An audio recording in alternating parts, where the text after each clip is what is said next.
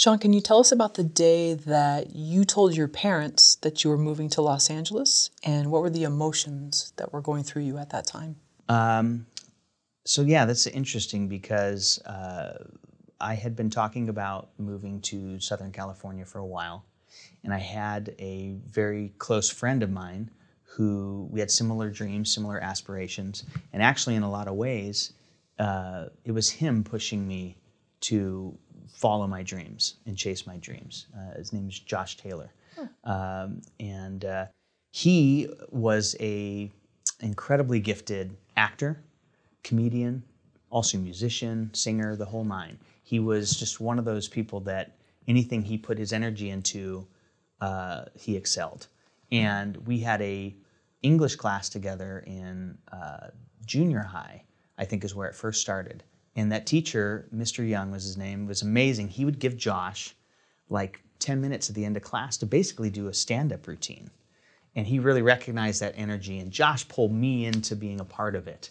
And so that's kind of how I started um, really kind of thinking about it past, you know, I, I, grew up in the theater with my father being a drama professor, all that. So I was in the theater world, I was very comfortable. But this kind of going up, just almost stand up in a way, um, improv uh, was was a little bit newer to me at the time. But he kind of really pushed me. And so over the years, our kind of dream of moving to Southern California, Los Angeles, pursuing the dream of being actors really at that time. Um, and uh, what ended up happening is he decided he couldn't go. And so I was kind of left last minute, um, you know, going, do I go or do I, you know, by myself? And uh, my parents have always been super supportive. And they knew for years and years. Uh, I don't remember the exact moment I told them I was going to move down there, but it was just kind of common knowledge. Uh, in my hometown, I was directing commercials and acting in them uh, since from like 16 years to like 20 years old. I, I'd probably done like 30 commercials, and so uh, the kind of creative endeavors were always supported by both my my mom and dad. They they thought it was amazing. They loved it, and they said, you know, you should you should pursue this. So. Uh, just always support from them. There was never like any pushback or anything like that. And so it was just a matter of when I was going to go you know. And I also did some live performance stuff, uh, and uh, I made it onto the news several times just for those kinds of things. Nice. And again, even in those conversations, it was so. What are you going to do? Where do you see yourself in the next couple years? It was going to be down in Los Angeles, pursuing my dream of making movies. You know, it was always that kind of thing. So um, the exact moment I don't recall, but all those conversations with my parents were always um, you've got to pursue it. It's just in you. There's something that you have to express, and uh, and we support that. And so when my uh, good friend decided at that time he that wasn't the path for him, uh, obviously I was a little scared, and kind of everything that I had planned was was you know now in the open. And both my parents were like, "You got this. You know, you you you." Uh, have made this plan. You should follow through with it. You should do it. And, um, and so I did. And it was a very emotional day the day I left. That was really emotional. We, you know, uh, helped me pack up a truck and, and uh, with the trailer and kind of everything I owned packed up in there and, and uh, ventured out uh, on, on my own, which just a week earlier I thought was going to be, you know, with me and my best friend. And, um, but yeah, I, I, I did it, and no regrets, and and uh, uh, I think I've always been adventurous in that way, like big big life decisions. Uh, met and married my wife within one month, um, and we've done uh, some. Uh, you know, buying from buying houses to to just uprooting and moving. We've done these things. She's very much spontaneous that way as well and so we've we've kind of done a lot of big life decisions. We'll we'll spontaneously make a choice and just go with it. And I think what we understand is that we're going to have an adventure no matter what, and that uh, you know, and I, that's kind of my mindset as, as well. I'm like, let's just go for it. You know, let's see what happens. And uh, and uh, and luckily, my parents were very supportive in that way. That's awesome. Do, do you still keep in touch with Josh? so we reconnected years later, um, and yes, so we still keep in touch. Full circle, kind of coming back. He he uh, lives in Portland now, and married, has a wonderful family, kid, uh, and uh, he still plays music and uh, um, and has a band and all of that. So I was doing my second feature uh, when we kind of reconnected through social media. You know, it was one of those things, and uh, and I said, I've got this sequence in this movie. It's an action movie, and it is this guy trying to go the straight and narrow. So he's trying to, uh, you know, do the right thing in life and not be part of this criminal underworld. And his friends in the criminal underworld, they're trying to do this kind of heist thing without him. And so the in the movie it's cross cut between him trying to get a regular job and them going and trying to shoot up this speakeasy. And both scenes are playing out you know they're cross cutting with each other. And i just had this vision of josh singing this song just him and an acoustic guitar this kind of slow melodic thing that i knew he could do really well from way back when we were kids. And uh, so when we reconnected i went oh i've got this i'm doing this movie and and would you be willing to do an original song for it? And so that kind of you know full circle friendship came back and uh, and he did. It's, the song is awesome. The very first version he sent me it was it. He was like tell me if you want changes you want no and I, of course i told him the story i told him what was going on and he wrote the lyrics that, that kind of matched with it. And but the very first version he sent me i just it was it. And i was like nope i don't need anything else. This is what's going to go in the movie and, and it did. And uh, and uh, and everybody loved that scene. That was like the scene people talked about in the movie. So that was a really cool thing to be able to reconnect with him, and and I hope to do some more in the future to get him to do some music uh, for them would be amazing. Very cool. Did you almost not drive down since since your sort of partner in crime, your your your friend that you sounds like you looked up to him too a lot, um, decided that he didn't want to go? I think that there was definitely that moment. I think there was definitely that uh, moment of of you know, self doubt or could I do this on my own? Especially because it kind of had been this joint dream of ours, you know. Um, but again, I think I had support from my family and all of that. That that. Uh, but sure, I definitely had that moment and felt that way. But uh, ultimately, uh, I think through the experiences in my life, the family support, also martial arts training. I, I trained martial art from very very young I think that probably gave me the confidence to overcome any of those doubts. Um, and uh, um, but yeah, definitely had it. Definitely was there. Definitely sure. was you know questioning that uh, whether or not to do it.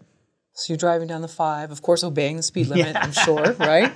you know, with that big old trailer, I was probably going slower than the, the speed limit. Okay. And the grapevine was scary. Ooh, I'm not even gonna lie the grapevine coming over that hill in that it was a it was a old Chevy S10. It was four cylinder. It was gutless, and then having this big old trailer pulling behind was uh, that was uh, very interesting. Right, and then you see the part where it's like, if your brakes fail, you can go up this thing. And you're yes, like, why are signs, they telling right. me that? Yeah. Yeah. yeah. Sean, if someone were to tell you that filmmaking is a pipe dream, what would you tell them? I've always been a believer in in and again, my parents have probably uh, get all the credit for this, but you can accomplish anything you set your mind to. So there's many things that can be a pipe dream uh, if you let them be a pipe dream. But if it's really in your core and your soul and your energy to pursue being a filmmaker, uh, I think you have to pursue it. Um, and that's really up to you if if you are uh, someone who has to express yourself that way.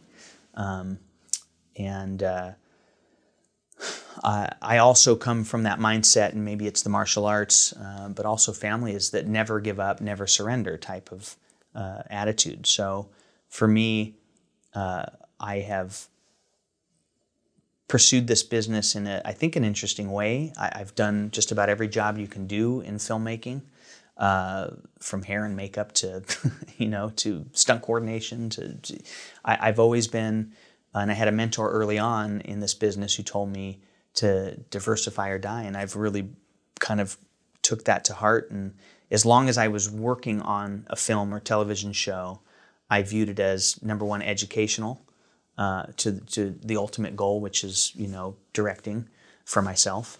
Um, I viewed it as an education, and I was getting to be a part of something that I love, which is telling stories. Uh, so um, I think pipe dreams are uh, only limited by your own drive. Um, and so, again, if you don't give up, I believe you can make it. So, uh, a lot of the people that I have uh, been lucky enough to collaborate with over the years, uh, the stories are almost the same. It's they didn't give up. And all these overnight successes you, you read or hear about, they're usually 10 years, 20 years in the making. Uh, and so it's those people that with that drive that uh, end up having success on a, on a, multitude of different levels. How many people were in the town where you grew up? Uh, roughly like 30 to 50,000 people uh, is, is kind of the population when I was when I was growing up. It's probably more now, uh, but it was also a college town. So when college students were in it, it was like double. And did they have a film program there? Or um, at the time? I don't know if they have a film. There is a lot of theater. So like uh, my father was a drama professor. He directed two plays a year. He produced Shakespeare in the Park. So there was a lot of arts that way. Um, as far as film goes, I think you can study some film at both Chico State and uh, and uh, Butte College, but I don't know if it's a full blown film program. At least it wasn't when I grew up there. Maybe they do have something like that now. So did you ever drive down or or fly down from Chico to the LA area and see what it was like here? I did. So I still have family who uh, were down in Southern California, both San Diego, some in, in Los Angeles. So um, I did spend time, and also my grandparents when I was younger, they still lived in Chatsworth. So I spent time there for that, and then uh, also I would come down for summers and visit family. Um, I, I, visited my family down in San Diego from probably like 14 through like 20. I would come down every summer and stay with my aunt and uncle. Um, and uh, so, yeah, so I was very familiar with Southern California. It wasn't, uh, uh, wasn't a culture shock when I moved down here in that way. Um, I, there was other things that, you know, sure, I, I wasn't expecting, but uh, um, I at what? least had some inkling, inkling, you know. Well, I think uh, um, moving to uh, LA itself, I think I didn't fully grasp what traffic meant. You know, even living in San Diego, there's traffic, but when you live live in Los Angeles, like really fully understanding, oh, that it's five miles away, but that still means an hour in traffic. You know, like that. I think those kinds of things I couldn't prepare for. Um, and, uh, you know, um, I certainly think what I actually thought was interesting is sometimes Los Angeles might get a bad rap, like, oh, everybody's so rude or this or that. I think I kind of had an opposite experience. I'm like, man, people are actually really nice, and you know, people say hello to me all the time, and you know, like, uh, so almost I became a defender of, of Los Angeles in that way. I'm sure that there's rude people everywhere, and especially in traffic, that's when you get the rude people, I think. But uh, you know, walking around the streets of, of you know everywhere. I mean, Hollywood to to to Burbank to uh, you know the Valley. Um, I've met such wonderful people and and created such great friendships, and so I think there's a lot of uh, uh, misnomer. I think same thing with New York. You hear that you know that New York people might have a chip on their shoulder or something, and, but again, if you go there and experience it and live there, I think you you'll find a lot of great people too. Sure. It seems like too that you can you kind of have a way of fitting into any environment you go in. I get that sense that you you adapt. I guess that's probably true. Yeah, yeah I think uh-huh. I am very adaptable, and I try and uh, find common ground with people. And I believe that's probably a, a great tool to have if you're going to be a collaborator. So myself as a, a director or somebody who's captain, you know, being the captain of that ship, I try and lead through.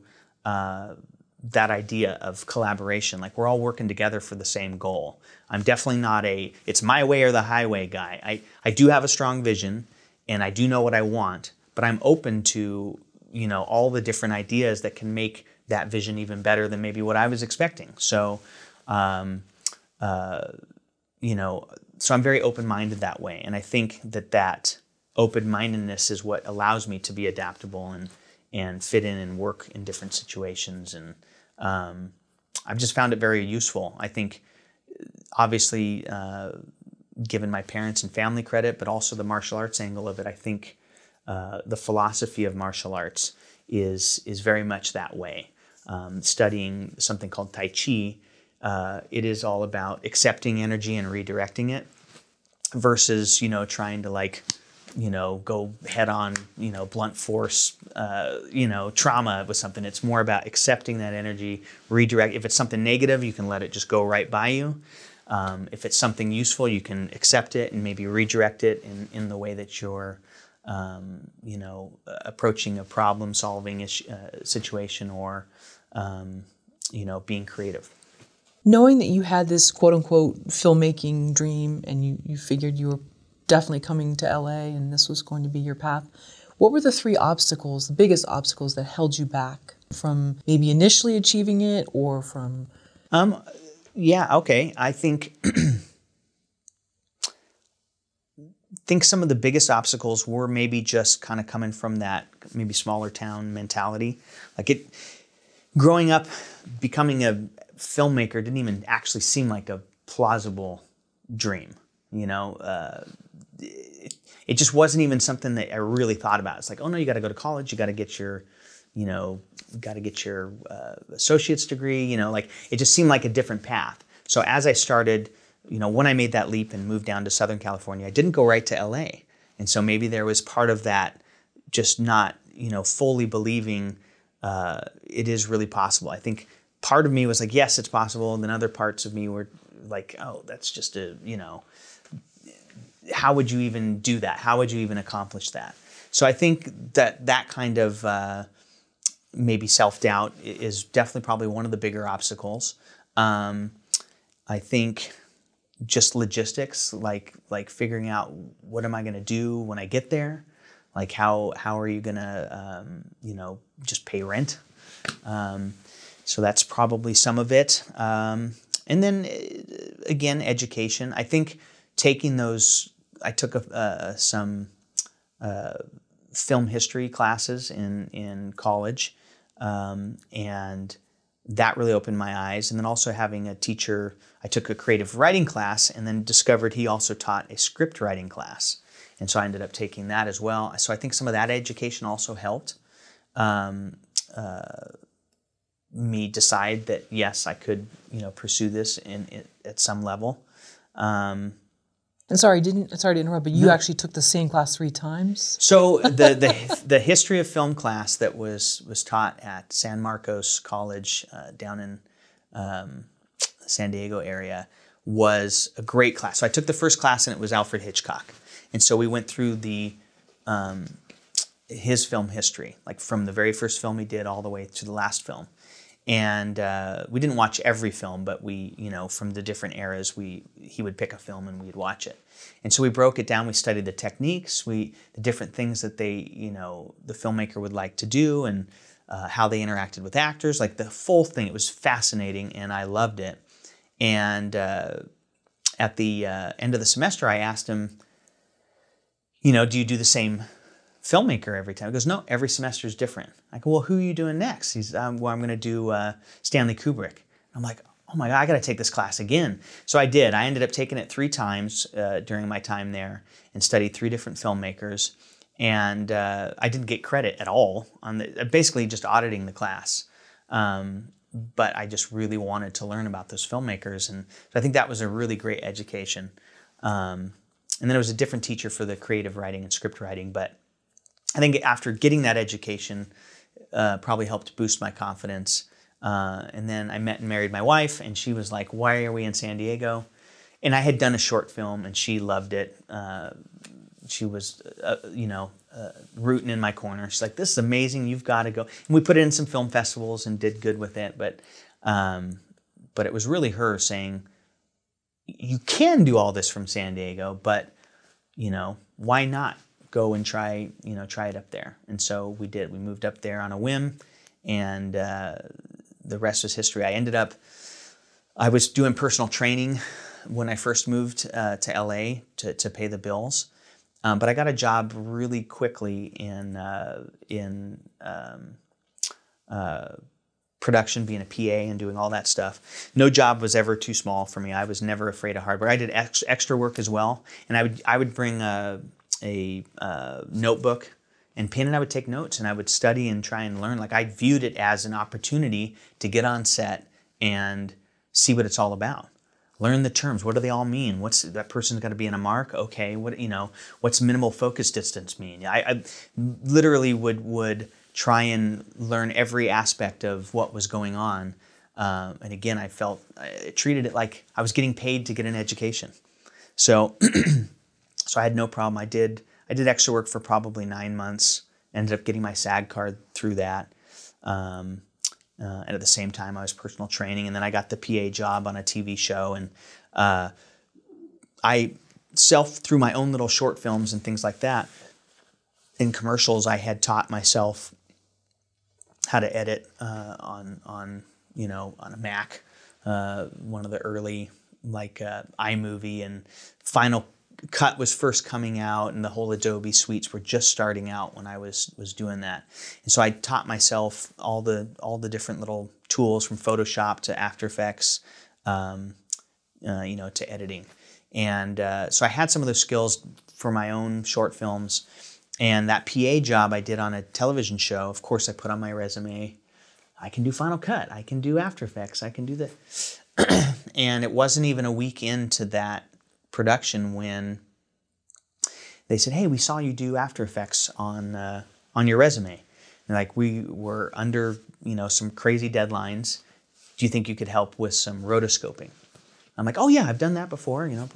So they gave me a couple shots and I did them. I turned them in. They're like, "Oh, this looks really good. Do you think you could do some more?" I go, "Sure, sure. Yeah, I'll, no problem." So I think that attitude of always just being there, ready to help, ready to work, helped me excel uh, through through this business like like wildfire. So one week into being a coffee runner on this TV show, the very next so I stayed and they go, Well, do you think you can work on a Saturday and help us? No problem, I'll be there. Showed up, helped, did did many different things for visual effects, not just rotoscoping. I ended up compositing some pieces. I ended up um, doing some like uh, lighting effects and different things in there. Uh, by that Monday, I was uh, a VFX uh, artist on the show. Then one week later, I became the lead green screen uh, effects artist on the show. So just within two weeks, just because I was ready to go, I was willing to put in the work, and um, just having that positive attitude, and also uh, um, like when we first started talking about this, being able to kind of uh, blend in or or fit into any situation um, having that flexibility is, I think, what helped me excel, and that happened on other shows as well. Um, I was a assistant stunt coordinator on a show, and literally the third day of filming, I ended up becoming the second unit director on that show. Oh wow! And it literally had to do with I think perception is also being perceptive is also a handy tool. Um, I was helping the, the, stunt coordinator, helped with casting all the stunt uh, uh, people for this show, and it was an action oriented show. So we had to choreograph and rehearse and do all these things. And I saw the executive producer pacing on like day two, back and forth, frustrated, and uh, just being, you know, just trying to be a nice guy. Just, hey, are you okay? You know, and he starts telling me about how they're, they're, not making their days and, oh. and they don't know what to do. And uh, the director's moving too slow. And and I just threw out there, just going, hey, well, you know, the stunt coordinator and myself, we're both directors. And I had actually already directed a feature at that. And uh, I said, if you gave us a camera, we could, you know, more than uh, likely help you guys film stuff and, and hopefully make your day. I said, whatever scenes you want to give us, whatever pieces you want to give us, I know we could handle it. And the very next day, he showed up with, with a little like skeleton camera crew and said, Sean, all right, you're gonna second unit direct this stuff. Which at that point I got actually a little bit terrified because I was now going over my boss's head, the stunt coordinator. because like the second unit director is almost the next step up. And so I immediately went to him oh my gosh, I told him that you and I are both directors because we have both directed, that us as a team could help. I didn't say that I should be the director, oh, no. you know, and and luckily he's a great friend of mine. I've probably done the most work with him than anybody else in this mm. business. Uh, Noel Vega is his name. A wonderful, wonderful uh, uh, friend and uh, collaborator in this business for me. We, we've probably done over 100 projects together because we've worked on video games together, we've worked on stunt stuff. We, he's been a producer and I've been a director on projects. Uh, tele, entire television series we've done together. So we've really done a lot of stuff over the years, and just he's also one of my mentors and kind of like that big brother uh, in this industry uh, for myself. But so I was mortified in that situation, going, I, I by no means was trying to go over your head or try and pass you up. And uh, luckily, he was like, I'm so busy as the stunt coordinator. He's like, you go do this. You go do it. And he championed me for that. And, and, uh, it worked out well because whatever I shot was good enough for them, I guess. And so then I became the second unit director for the whole series, and then ended up fully directing several episodes as the season went on and into season two. But that's an important lesson, it sounds like, because you learned to like go to him so it didn't seem like you were trying to go behind his back. Yes. That's a very stereotypical thing that happens in this industry and people do it all the time. And yeah, maybe you try built and step step on other people. Yeah. yeah. yeah. I found out, uh, well, at least it's been my experience that loyalty, um, in a positive way, obviously there could, you know, loyalty could in certain situations maybe not be a great thing, but sure. uh, most situations is a good thing. But but for myself, my personal experience, loyalty has been a very um, positive uh, tool, um, and I've only grown from those loyalties and those friendships and those you know I've never and I'm just not that person as well. I don't want to ever you know betray or step on somebody to get to get to that next level.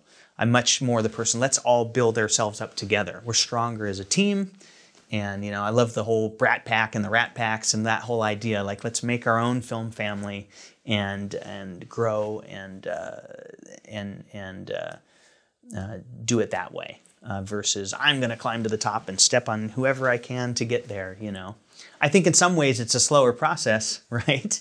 Uh, not just stepping on people and getting to the top as fast as you can, um, but obviously, I think it's a more fulfilling way to do it. And I have stayed positive and happy in this business. I've been in it now 20 years um, versus feeling, you know, jaded or uh, hate myself for the things that I've done, you know what I mean, uh, type of thing. Can I ask you, what was your first job growing up, like an after school job? Oh my gosh. Um, I don't know why it's coming to my. It's like I'm well, seeing like you doing something, and I can't totally see what it is, but it sounds I was, like you're busy. I, yeah, you know, I'm one of those people who likes doing a lot of things at once. Like if you give me one task, it's probably way harder for me than if you give me three tasks, right? So I think uh, uh, my first job, technically, my very first job was teaching martial arts. Oh, really? So that's what it was, and uh, kind of. I would I would teach a class here and there. As a teenager? As a teenager. And then I went and got a job at Taco Bell. Uh-huh. And I worked at Taco Bell because I really wanted to save up for the Honda Civic hatchback. Nice. You know, okay. I was like 15 and a half and I started working at Taco Bell. And my martial arts master, uh, the, the, the, the, head honcho of the system, the karate, it was a Shorin Ryu karate, um, very, very traditional Okinawan karate. He came through the drive through and he saw me there and he's like, why are you working here? And I go, what do you mean, why am I working here? I'm gonna, I'm saving up for this car. And, and he goes, but you could be working at the dojo. And I'm like, I can? He goes, yeah, I'll pay you to teach classes. Like, so I did. So I, I, I did oh work there for a little while longer, but then I, I went to the, to the um, school, to the martial arts school, and I taught full time uh, for years and years. And, That's a but cool I did story. have multiple jobs still.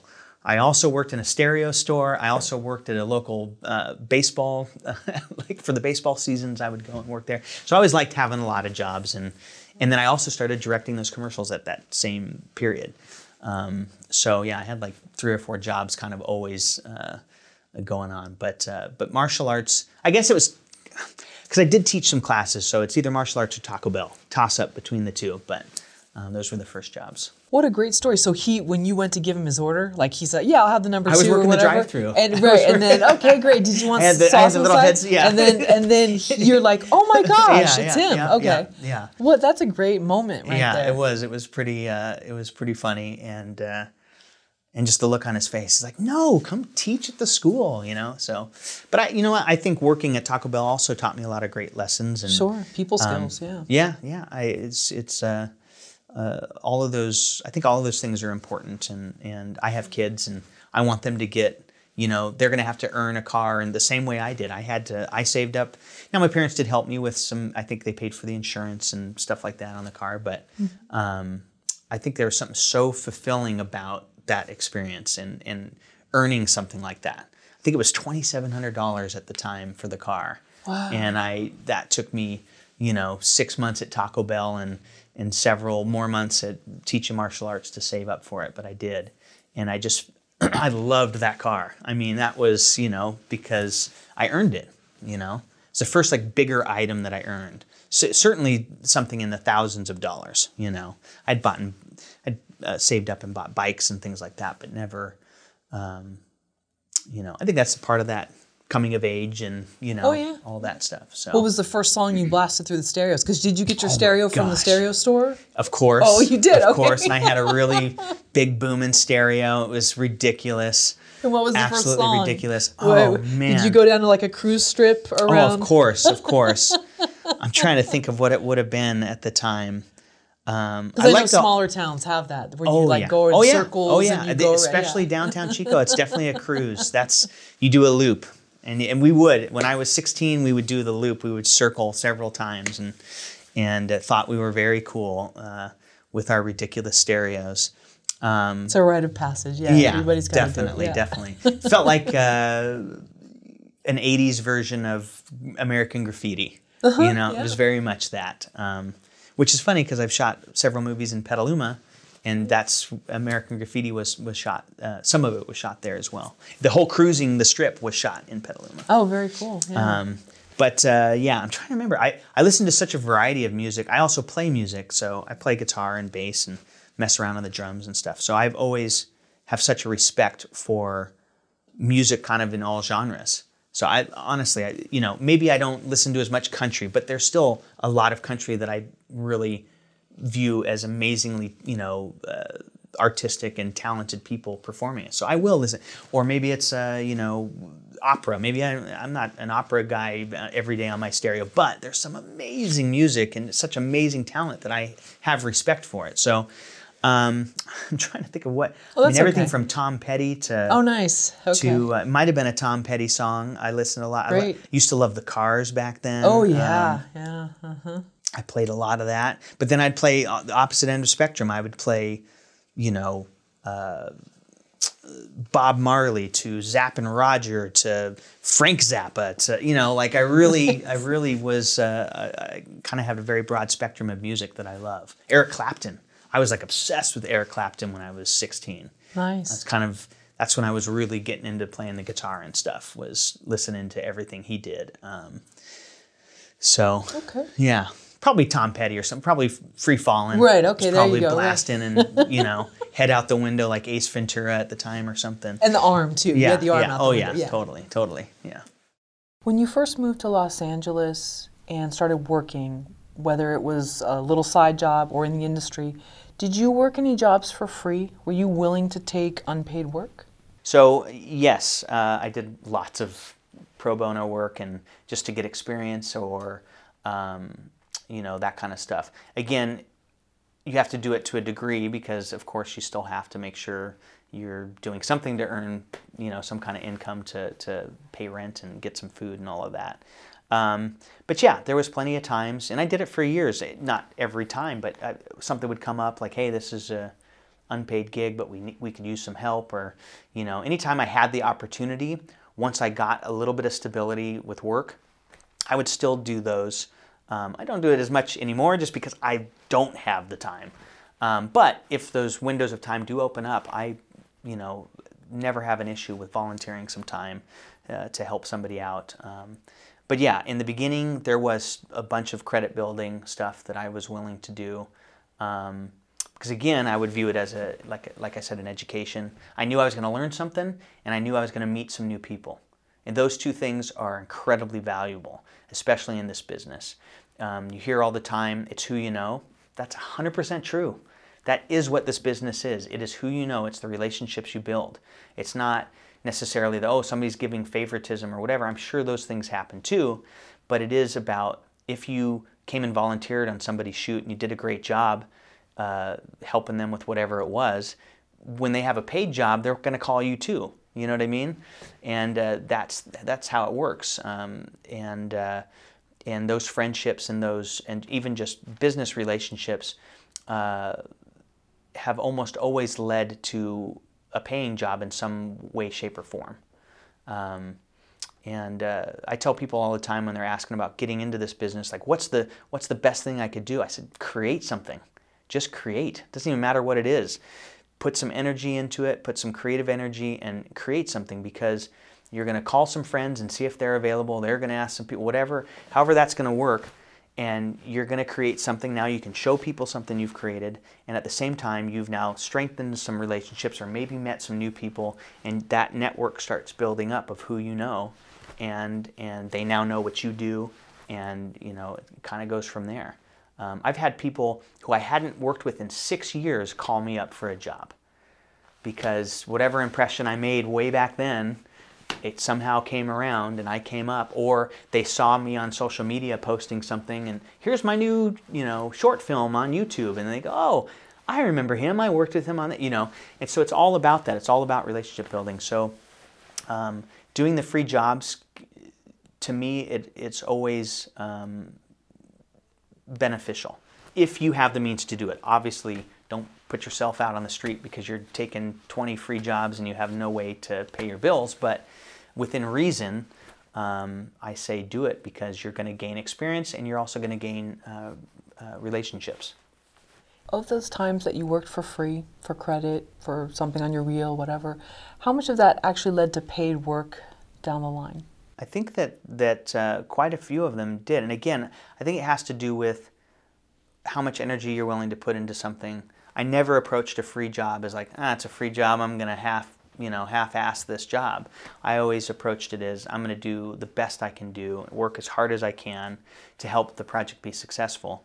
Um, and I think because of that mindset and attitude, I made enough of an impression on people that that they wanted to hire me for when they got the paying gig or whatever. You know what I mean? So I think again, I think almost every one of those jobs I met and and created a friendship or or working relationship with at least a few people on each one of those sets that then led to me getting called for something else. Even if it was low paying, you know, like, hey, can you help out with this? You know, I enjoyed working with you on that. Can you, uh, you know, I, am really trying to think of any that, that led kind of, that never got a phone call that way. But, um, I just I can't really think of one that didn't. I think they all kind of led in some way. Sometimes it wasn't right away, like I said, um, uh, but they eventually, um, almost all of them led to something positive in that way. Uh, and again, it's I think just chalking it up to to hard work, not being afraid of hard work. You know, um, luckily I think again, my family, my parents ingrained that into me enough uh, that uh, I've never been afraid to put that work in and and be the last person on set. And you know, uh, even as a director, when I can get away with it, I'll help put stuff away. Certain job, you know, union issues, you can't do that. But um, if I am in that situation where I can, I do. And I'll go, why is the director carrying C stands? Like because we're all in this together. You know what I mean? Um, obviously it doesn't get to work out that way every time, but when it does, I was overseas doing a, a project and they didn't have the same uh, rules, so I was there loading trucks with all of them, you know, um, and trying not to get in the way because sometimes you can get in their way, you know. like now I'm making us go slower because I don't know what I'm doing, but uh, you know when it when it's appropriate, then I try and help out whenever I can. And I love your website in that you you not only have great photos of you on set and things like that, but you you say here's who I've worked with, here's what I do, and you really like break it down. And I was very impressed with how you did it. And you did it, you do it in a fun way where it's not it's not like you're you, it's over the top. You know, I, I, I was very impressed with that. I don't Thank think you. I've seen that before. Thank you. Uh, yeah, a lot of that credit needs to go to actually my cousin uh, oh, Jeremy nice. Dunn who helped me build that website. Oh, very cool. Um, and he's really great with that stuff, and and uh, and I felt so just humbled that the the actors that I worked with they gave such great quotes. I was like, oh my gosh, I don't know if I deserve this, but they they really were helpful in that way, and and uh, I really really appreciated. Um, them putting the time into even putting some of those responses and um, but yeah it was always the goal to kind of just make it presentable and like here's here's what I do and and uh, um, uh, you know, obviously the goal is to make myself hireable, yeah. you know, and and uh, um, and uh, kind of showcase some of the things that I, you know, hopefully help me stand apart, uh, maybe from the pack, um, with with my experiences from from the action side of things to the visual effects side of things, um, uh, and I think that's also a, an important thing to think about for any aspiring filmmakers is is uh, you know figuring out what you can do that helps you uh, stand apart or um, makes you at least uh, unique in some certain way because uh, those little things can help you know can help you uh, maybe edge edge out the competition for uh, I've certainly had it where um, not only the action side of things have helped get me jobs, but also the visual effects side. And the combination of both sometimes has, has helped me. Um, because, you know, I'll get, hey, you know, we want you to direct this because we know you're also really good at action. I've gotten that call a bunch of times where instead of just hiring a director who maybe doesn't have that experience, it's the combination of those experiences that have helped get me the job or like with visual effects. Um, I got a pretty big TV series based on my experience with visual effects and obviously directing. They liked my directing, good, that checked that box. But now it's a it's a VFX heavy show. Oh my gosh, he's also a VFX consultant. Like wow, okay, that checks another box. He can work directly with the visual effects artists and make sure that they're shooting it correctly and so that helps just edge me out. So having those skills um, in, for those things are, are, what helps me in a lot of situations um, to maybe get hired for a job. but it could be many, you know, a variety of, of tool sets that you have. Um, but it's it's I think important to uh, you know lean into those things and try and present those things and let make sure people know that you can do those things. Like you know if you're uh, uh, you know, somebody who's amazing with horses or whatever. That could actually be a big skill. It could help you direct a movie about rodeos or you know what I mean? Like so all those things are are kind of important to help you stand out for for what you do. You know what I mean? And without, of course, naming names, what was one of the worst grunt jobs you ever had, and how did you get through it? Because I, I, get the sense that you try to take a positive spin with yes, everything, yes. even if it's not positive, yeah, and, and yeah. I admire that. Um, maybe just one that was so unbearable, but somehow you got through it, and I don't know if you took something with you in terms of learning something, or yeah, always, yeah, always, always learning. I think. I mean, I guess the grip work is it's a lot of physical work, so that was tough, but uh, it wasn't like I didn't feel bad, you know, during the experience. So that's tough to say that. I, I had a great time. oh, that's good. but um, there's been a, there was a job where I was a second AD, and just the conditions were so tough. I think that was the like below freezing oh, temperatures oh. and then blazing hot in the day. We're out in the middle of the Mojave Desert. So, and I was asked to be the first AD on it but I kind of got I don't know how to say it exactly, but I, I, just got a bad feeling about the project, so I tried actually not to do it.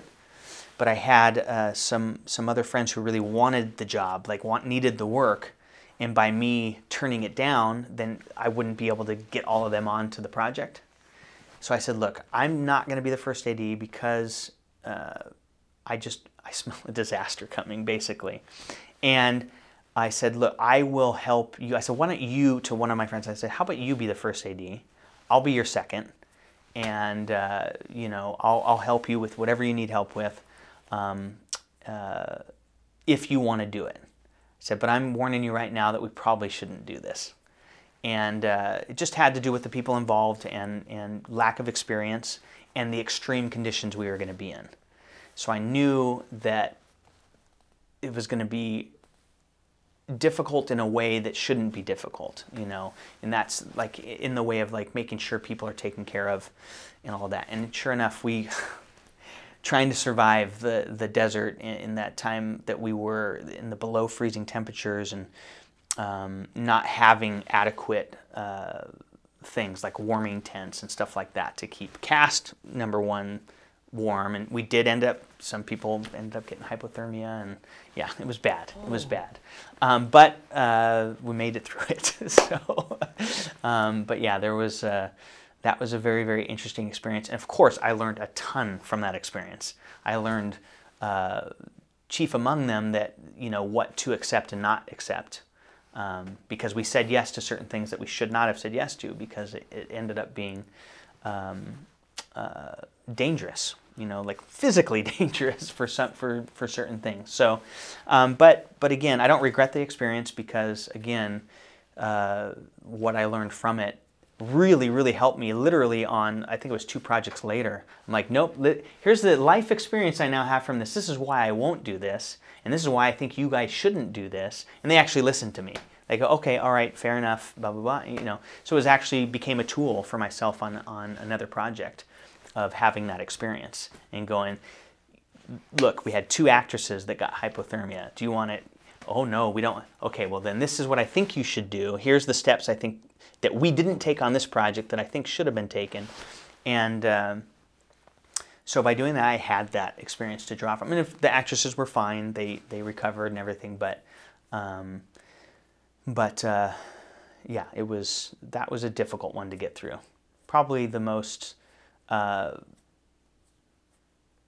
probably the most. And I guess as a second AD, I don't know if that's really considered a grunt job, but um, that was the most difficult one, I think. A producer gave you some advice that was pretty lasting? Yeah, so um, I, I, was a personal trainer at the time, and I was still, you know, I was doing short films and, and, and all of that stuff. I think I was making my first feature, which was a back alley, you know, group of friends putting their credit cards, you know, into the pot and just making a making a film. Uh, I think I was doing that at the time, and I was uh, he was somebody who was very integral developing the Fast and the Furious franchise as well as the the show um, 24, and uh, he just happened to be one of my clients, and and we uh, you know became friends uh, from the whole thing, and he was gave me some great advice. Uh, um, and one of the things he, he told me was number one, he said, don't be a a hole. That was one of the biggest rules. So this business is so small that if you're a jerk, it's going to come back around. Um, so that was one of the first things he told me. he's like, and he was very colorful in the way he explained it. But um, he's like that PA that you're working with on set one week, a year later they might be producing the show that you're working on you know, it's that that's the way this business works. So if you're a jerk to that extra, they might be the star of some show in, in a year or two. So you just never, you know, you should never uh, treat people, you know, poorly. And especially, I mean, that's just in life, but especially in this business because it, it is really so small. You end up going to have to work with the same people again, most likely. And uh, the other thing he told me was if I really wanted to pursue being a creator, a storyteller, a, filmmaker, to never be a you know no job is too small. Never be afraid of of being the coffee runner or being the in charge of extras or whatever it is, and also to diversify. So the business was changing so much at that time. It was when uh, digital was just coming out. It was kind of taking over everything, um, and uh, uh, even DVDs and that whole Blu-ray, everything that was the industry was just shifting and shifting and shifting. So he told me to diversify or die. Those were his exact words. If you want to make it and survive in this business, diversify or die. And I took that to heart. And that's why, if you look up my credits, you'll see I've done so many different jobs, is because I basically adopted the attitude of uh, just not turning down a job. So if I was offered a job and I had the ability to do it and I had the, the time to do it, um, that I would do it. And, and again, it goes back to that viewing it as uh, uh, an, an education. It's like, oh, I'm going to learn about this. And he also told me that same thing of, look, if you learn what it is to be a, a grip, and if you learn what, what it takes to be the, the you know, uh, art department, if you learn those things, it's going to make you a better director because you'll understand what it takes to do those jobs and you'll understand what they're going through to do those jobs. In the same respect of, it's very important for a director to be understand acting because you'll then be able to uh, understand the process or understand that there is a process with actors and be able to sympathize with them or help enable them tell their truth in that role. Same thing with uh, editing as a director. I think it's so important to understand editing because you understand what you're shooting. Um, there are directors who are not editors, um, but I think you need to have a certain understanding of that in order to be effective. It helps you with time management on set. It helps you when you know you have your scene. You know, you don't need to shoot four more angles that you'll never use and be on the cutting room floor because you know you have the scene. It's there. You've got all the pieces you need. Um, so those two things I already knew were important to be a director, but I didn't think about the other stuff, the the what is the gaffer doing? What is the grips doing? What are the makeup and hair? And you know kind of learning all those different departments it's only going to help you become a better director is what he told me. And and uh, so i took that to heart and i took every job i could take. I did everything i could do and and just felt like it was a an education for me. Um, and and would just help me be better at the job that i was trying to uh, pursue do you ever feel guilty turning down work? Um, you mean now? Yeah, my, my sense is that you're, you're eager and you love what you do. That if, if an opportunity comes up, you almost feel bad if you can't take it because maybe if you're totally. committed to something else. yes, yes, yeah, for sure. Uh-huh. And uh, what's interesting uh, and, and, and topical right now is that I had to back out of directing a film uh, overseas because of the pandemic. And actually, I was over there when it started getting really bad. I was over there prepping, and ugh, it's going to be a fantastic film. I am uh, now kind of jealous that I didn't get to direct it. But um, when this whole thing first came up, I started getting bad and, and uh, was definitely really worried about getting home because it became uh, one of those things of uh, you know, at the time they're like, you know what, we, you could just stay a couple extra weeks and wait it out, and then when it's safe to travel again, you know, it was one of those. And but what what ended up happening was the international flights started canceling, like just stopping all international flights. And I went, oof, I think I'm gonna have to go home because I can't get stuck here. Uh, I've got a family and all that. So I did. I ended up getting home, uh, and uh, um, the last weekend where those international flights were flying.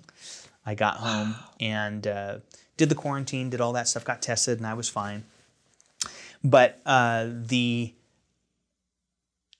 it, the whole thing got pushed because of it, and but then it came down to this thing where when they wanted to shoot, it still was just not a safe time to be to go and travel, and and the worry of being able to get home was so, uh, you know, just too big of a worry. It was just too much uh, to, to be able to commit and go there and do it. And I felt horrible turning that down because I had committed to doing this project with, with these wonderful filmmakers and uh, um, uh, some of which I had really dreamed about working with for a long time uh, because they were a big part of Asian cinema, like with, with uh, you know, Jet Li and Jackie Chan and all of that. And so I had to turn it down. I felt so, so bad.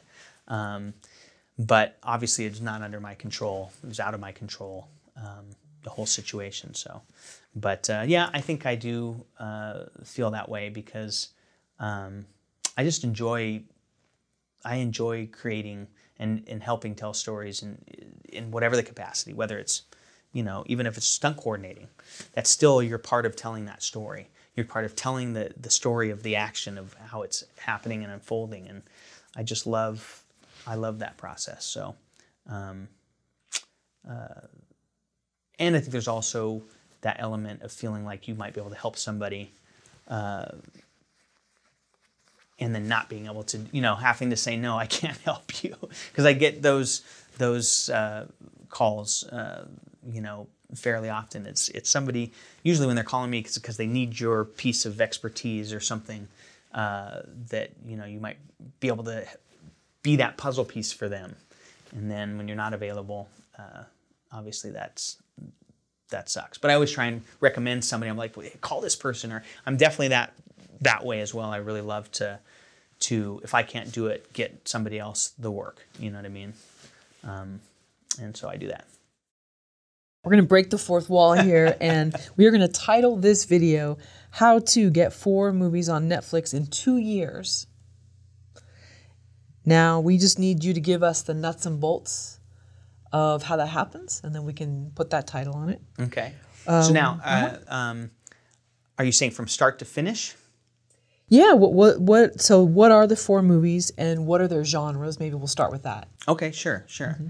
So, uh, yeah, I, I, was lucky enough to uh, get to direct and, and work on uh, four films that have all been released in this year, 2020, on Netflix, um, which is kind of mind-boggling. I was never planned that way. I think uh, um, this year has brought a lot of curveballs and um, a lot of people were looking for a lot of content, so it kind of worked out.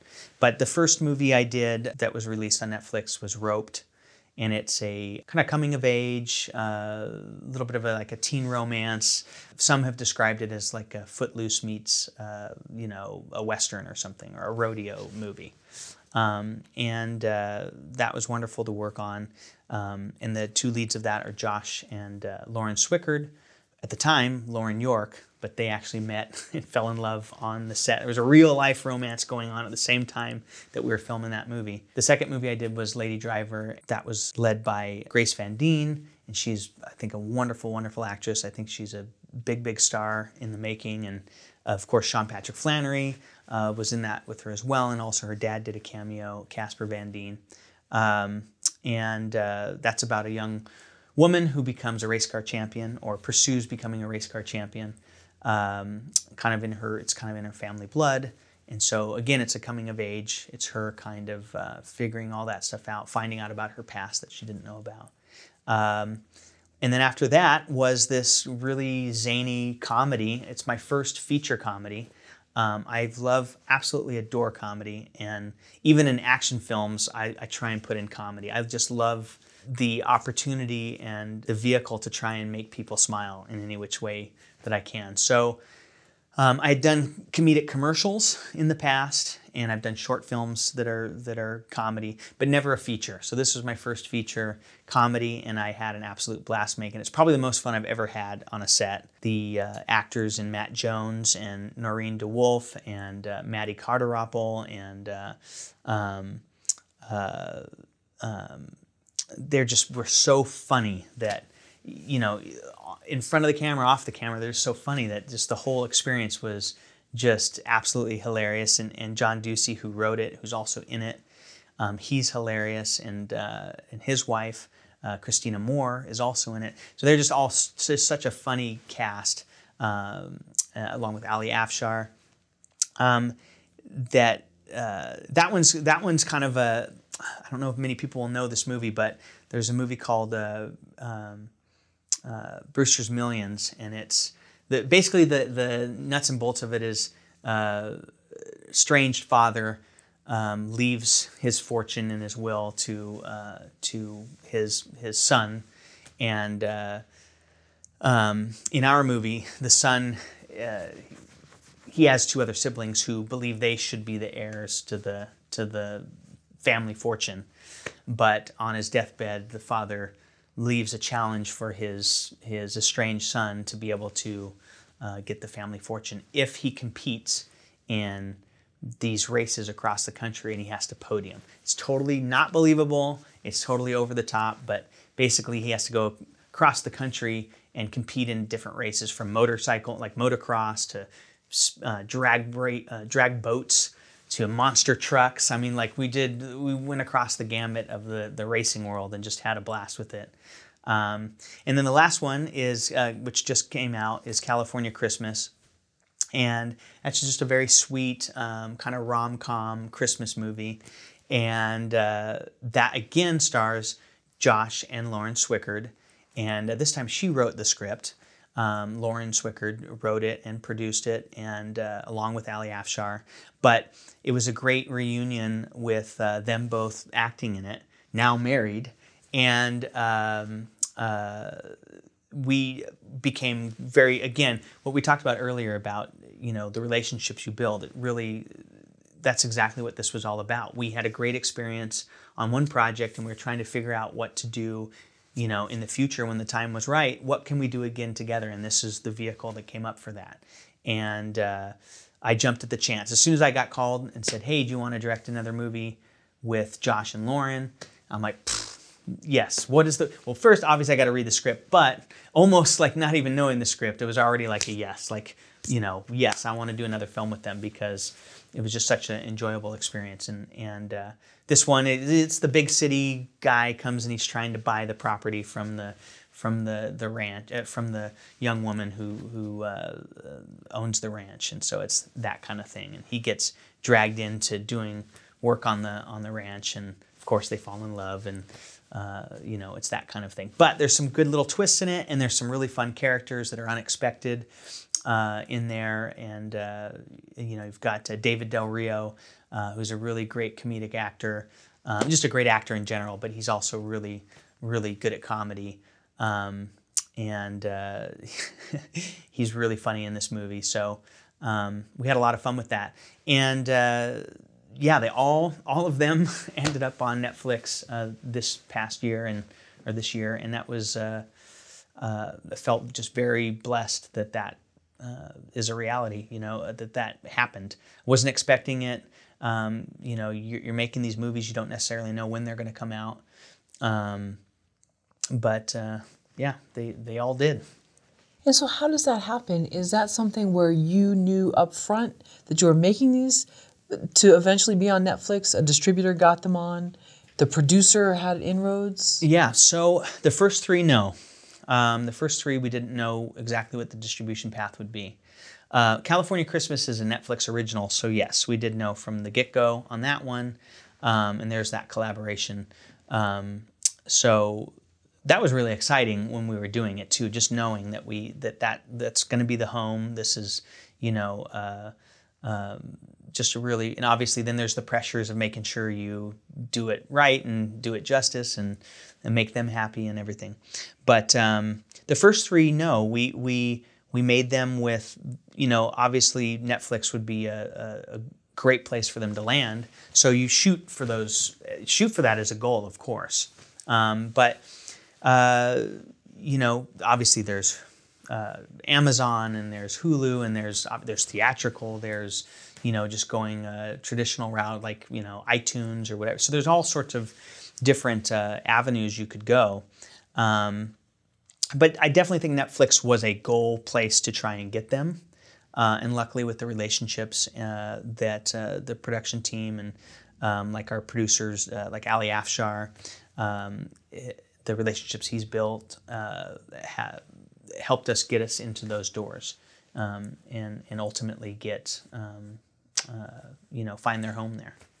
Has, has he had other movies on Netflix? Did he already have a pre existing relationship? So, um, I think with Roped, the several of them got released the same day. So I think it was a a um, kind of a little bit of a package deal there. So I'm not exactly sure if there was anything before that that had made it onto Netflix. I think those were the first ones. So no, not necessarily, but um, relationships with with like we kind of have a, a kind of loose partnership, like sales partnership with Warner Brothers. So that relationship was already established. Um, and so I think it was through that relationship. Again, some of this stuff is above my pay grade, um, but I do know that we we have partnered, especially on the sales ends of things, with Warner Brothers in the past, and so that has been kind of a, um, a very good relationship there with with several movies. And then when it came to this, um, again, I am not 100% sure, but I think that was the, the, the relationship that then uh, bridged into Netflix. So, so Ali has these relationships, and is this from? I know he has a racing, does something with racing. So yeah, so yeah, Ali, Ali um, is uh, again. He, now I've done more movies with him than I've done with anybody else. So our partnership, him producing, me directing, uh, I've done five films with him. Um, and uh, obviously, I keep coming back because I love working with him. And uh, again, it's another really uh, just great friendship that has developed um, uh, over the years. And so um, uh, he started, he's got a great story. So he uh, grew up in Northern California. I also grew up in Northern California, so there's a little bit of that, you know, bond there. But he got into racing uh, kind of in a roundabout way, but I mean, he was always into racing, but how he got sponsorships and everything was him and his team, his buddies, they figured out uh, how to um, take a Subaru and uh, modify it in a way to be obviously incredibly fast, but compete in drag racing. And at that time, Subaru, they rally racing and they did other th- other kinds of racing, but came nowhere near drag racing. But the way how he was able to figure out how to take, I believe, it's a six cylinder and like drag race with these huge muscle cars and win, was kind of uh, revolutionary, and especially for uh, for Subaru themselves. And so. Um, if I'm remembering the story correctly, they came out to meet him and he took them in the car and showed him what it could do, and they wanted to sponsor him. So he traveled the world, did all these races, and, and got even you know more advanced with the Subarus and took them to like world record holding numbers. And he, uh, I believe, he still holds some world records with t- his team in Subaru um, with the drag racing. So he did really well for himself there, and through different sponsorship deals, it's how he met other sponsors who then became hey, why don't we make some movies together? Would you want to make a movie about race cars? You know what I mean? So it became that. That's how he kind of got into that whole world. And I think he had also just done some acting on the side because that was another passion of his. Um, I know he was on like King of Queens. He, he kind of had a character who would come back ever so often, and I know he did some some stuff early on as well. I don't know where that overlaps with him making movies and all of that, but um, he kind of tried to marry his two loves, I think, which was racing and acting and and uh, and all of that. So um, they ended up making a couple race car movies first. Okay. Um, and then that started bridge, bridging out from there. It started expanding into other stories to tell, not just racing. But we do always kind of come back to the racing too, because that is obviously a big passion of his. So even like our comedy, Wheels of Fortune, um, that I was describing earlier, it's obviously all the different race car elements. I mean, from the motorcycles to the boats to the off-road trucks to the you know it's uh, um, we do find ways to, to do do stories that uh, also involve the racing right so interesting so he uh, has this sort of mindset of, of finding sponsors and, and partnering what he loves to do with these bigger companies. And he's so, really good at that. He, okay. Again, he's really good at those relationship building and right. and uh, that we talked about earlier. He's uh, he's very personable, very nice guy, all of those things, and and and has great ideas and has you know this incredible ambition and and uh, I think his energy is infectious that way as well. So I think um, he attracts uh, those kinds of uh, people that with like-minded uh, you know energy and want want to create these things. And so hmm. um, I think he's produced it's really hard to keep track of them all. I think he's produced 16 movies and uh, two television series now, and all within a matter of you know uh, five years or something like that, or maybe even under that. So um, yeah, when he sets his mind to those things, he's he really excels. And then luckily, I was able to to partner uh, with him, and that was through um, again. It, we, we, talk about how uh, work begets work, right? So um, it was an actor uh, named Shane Graham, who's also a wonderful actor. I think he's a big star as well, and he's he's doing really great work. He's got a movie right now called Ride, which is on Amazon, and uh, that one's doing really really well. and again, that's the same same filmmaker. Ali Afshar is also the producer of that. So he had just finished filming that when he came on to a TV series I was directing, and uh, we became fast friends. And he uh, said, "Man, I got to introduce you to these other filmmakers." And he, in kind, told them, "You've got to meet this director, Sean. You know, I think you guys would get along great."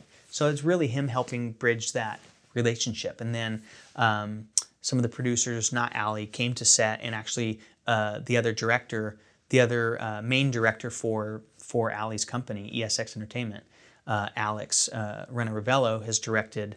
I think he's directed like at least ten movies with them. I've Knuckle done five. He's yeah yeah I've seen it. And uh, um, so he um, he came to set. He came to visit. It's almost like the the you know if if he approved of me, then they would take a meeting with me type of thing and he was lovely and and uh, he came to set and visited when we were we were launching some B-25 bomber. It was a World War II thing, and uh, I was like perfect day for him to come see.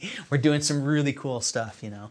So he came and visited, and and uh, luckily he reported back that that I seemed like a, you know maybe a good match for them as well. So I went out to Warner Brothers and and met up with Ali and and again, I think we we hit it off right away, and I really liked the story. the The movie that they were um, uh, talking to me about directing at the time is called American Fighter, um, and that comes out in early early 2021. It's it's finally coming out. So that one's been uh, it's been a while since we uh, first started that one, but it's finally coming out. Um, I believe in March is when that one's going to come out. But um, so I met with them, and luckily they they uh, liked me enough, and and uh, the rest is history. I then did four more movies after that one with them, and hopefully more. Knock on wood. Uh, I would love to do, uh, of course, more projects with them. Wow, that's really fascinating. So, because I think Ali, when I read his bio, it said he, he was going to med school and then he became, he wanted to be an actor instead and then the race car driving came in there, and then is that that's fascinating that he yeah. would then yeah, find the sponsorship, and that would take him back to acting. Yeah, basically. yeah, yeah, yeah. It's really, yeah. Uh, it's really uh, amazing, and he's a great producer that way. I mean, he he's he's just one of those people that any problem, even you know, I I view myself as a great problem solver, but I even run into certain issues that you know maybe I can't tackle, he comes in and it's and he fixes it. You know, I we were shooting Lady Driver and the, it had just rained and we were on this. It's this really nasty kind of clay that just will your cars will sink in it and all that kind of stuff and, and you won't get them out. Like it's one of those things. So it had rained a couple days before we were at this racetrack and we're supposed to film everything in their in their race pits. Um, and but the problem is it had rained a couple days and the, the the track the guy running the track was like i don't think you can bring these big heavy you know production trucks and vehicles on here. And he goes we'd have to bring in a tractor and we'd have to like you know lay down some like like till it up and lay down some more stuff and blah blah blah.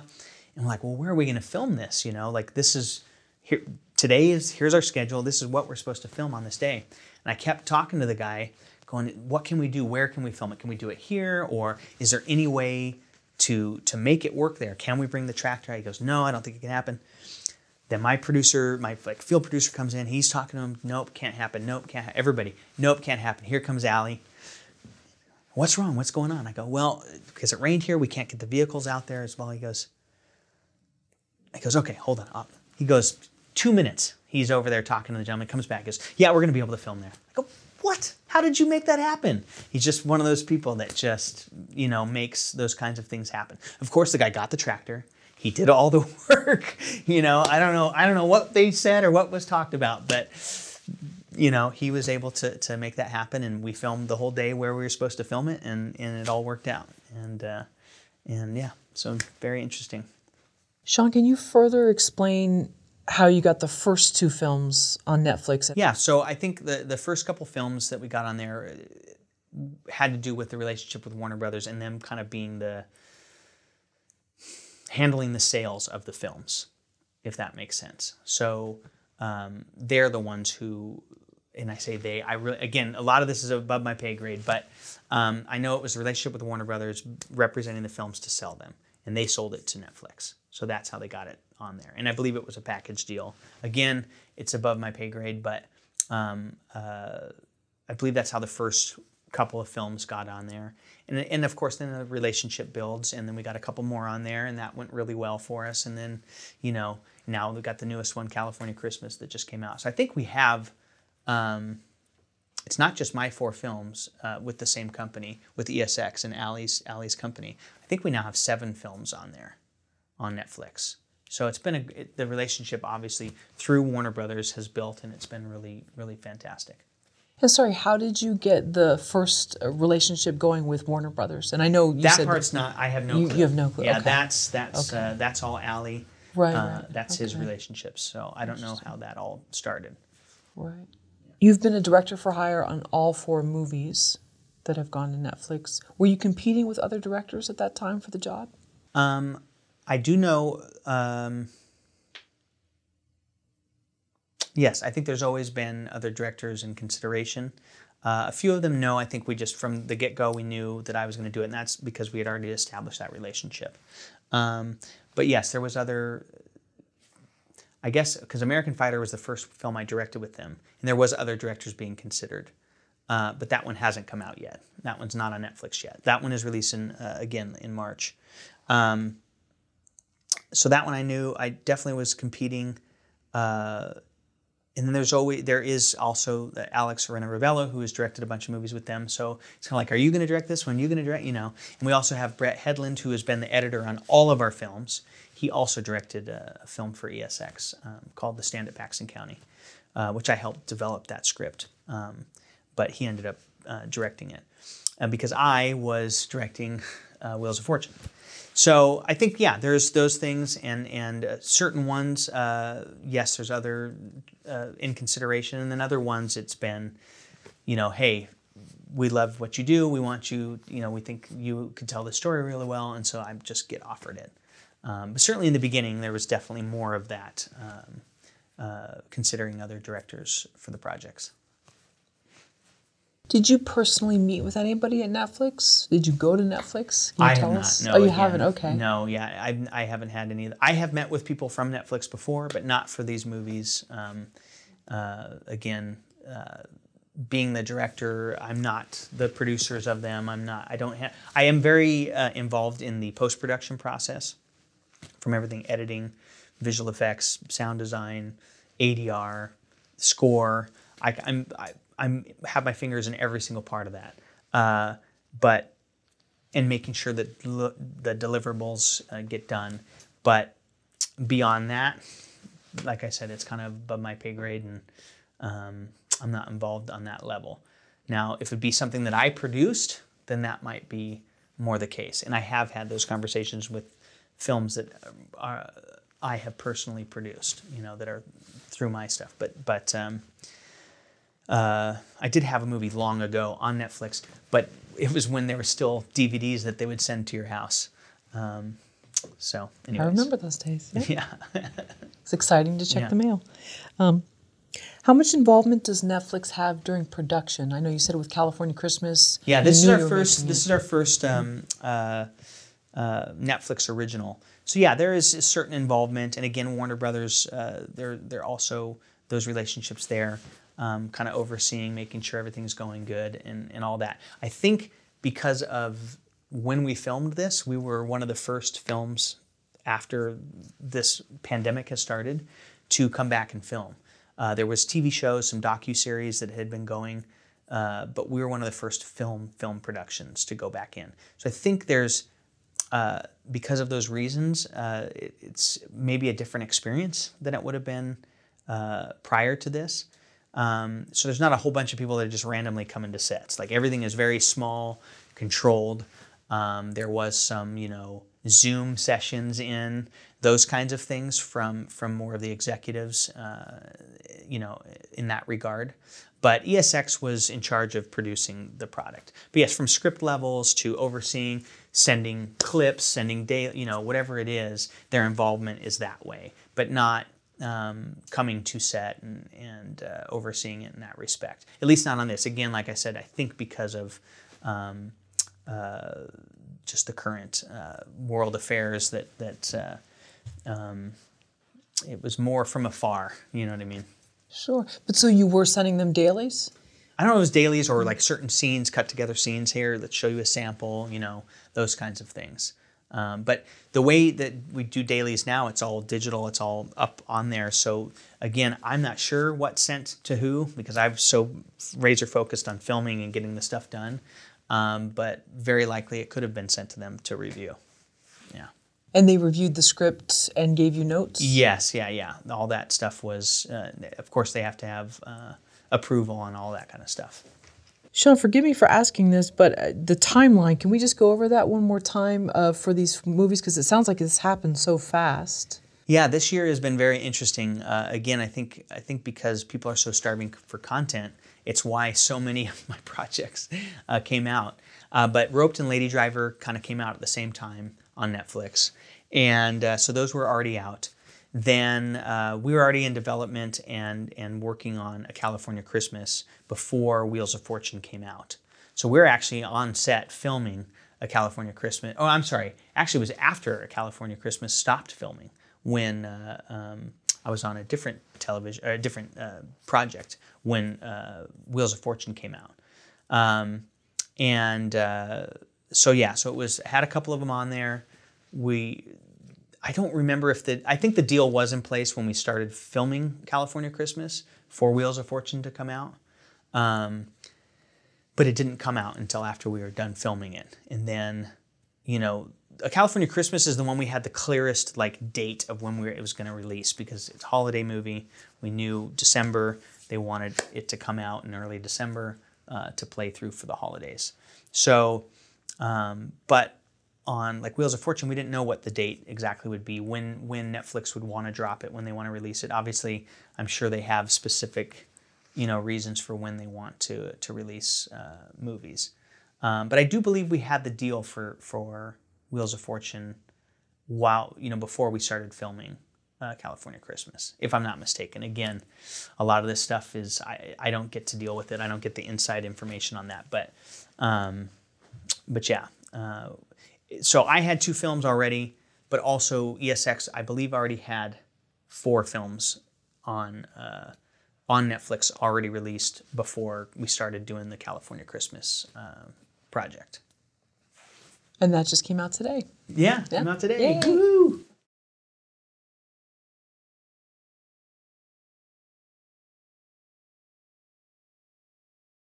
When was the production for California Christmas? So we started filming. Um, I'm trying to remember the exact date, but it was in July of 2020. Uh, July of 2020. Yeah. Oh, okay. So it was a very quick turnaround from filming to release.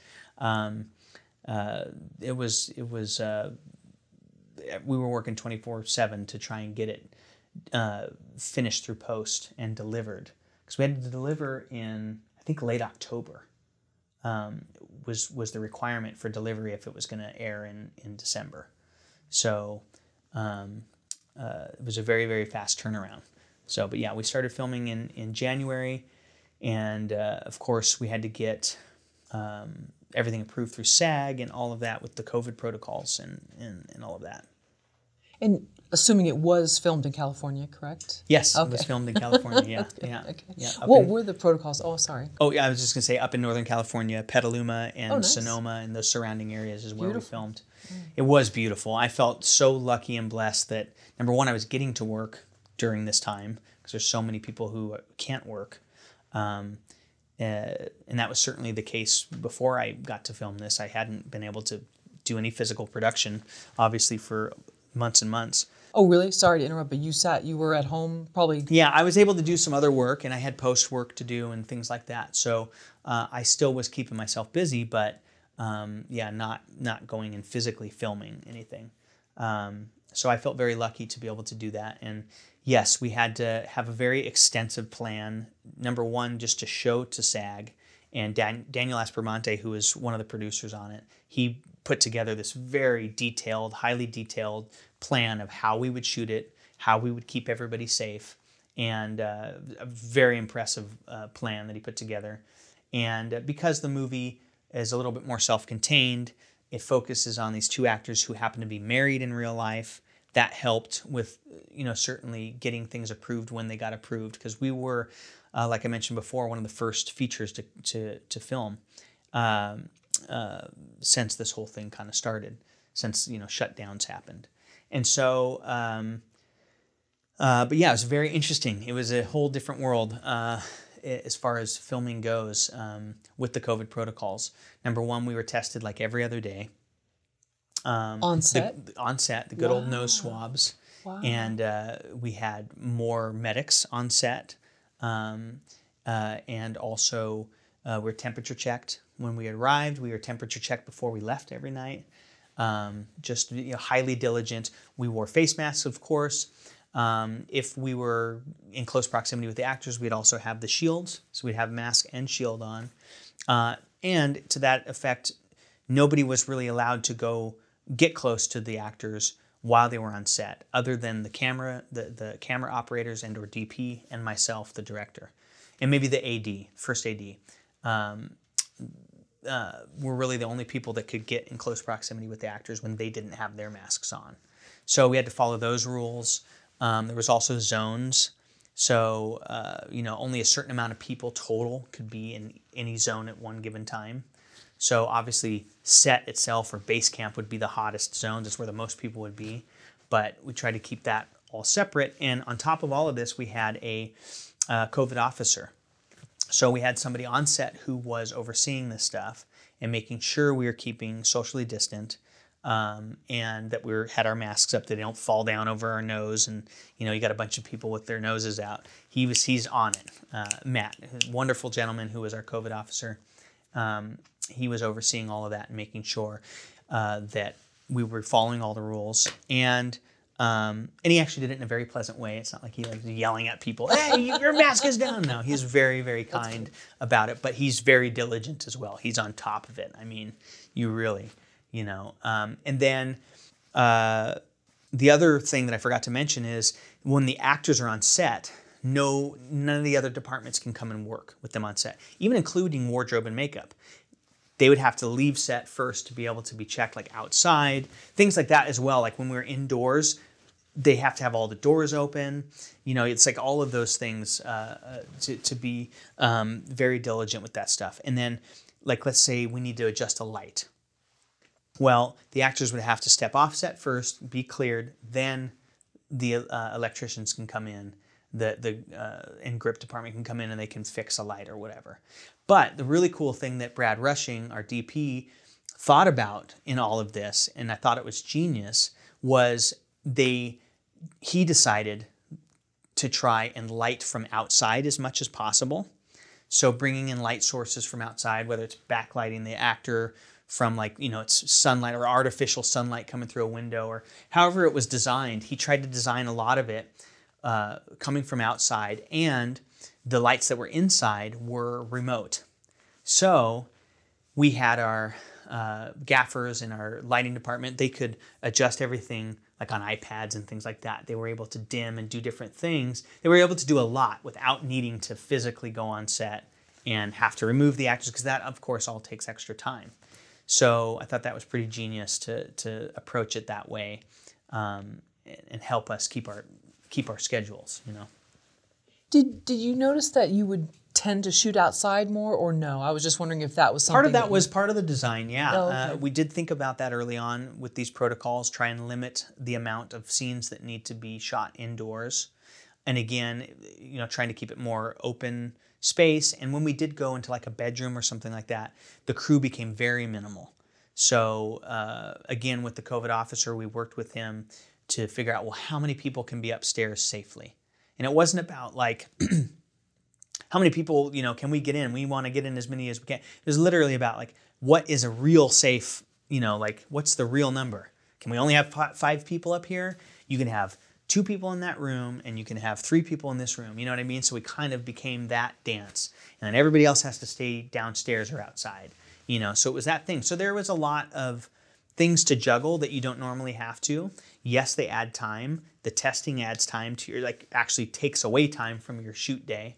Um, so you have to account for all of those things.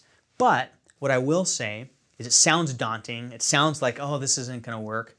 Uh, but what I will say is that the the crew and the new people, the the the people dealing with the COVID testing and all of that, we all got into a rhythm. You know, first couple days, obviously it's rougher, but we all got into a rhythm, and by the end, we were all just firing on all cylinders, and you know, came everybody came and got their tests. That you know, it just just uh, you know, we came together and we made it happen, um, and. Uh, and everybody worked really hard. You had to work hard because the other the other thing about it is we had less crew because you can't have too many people.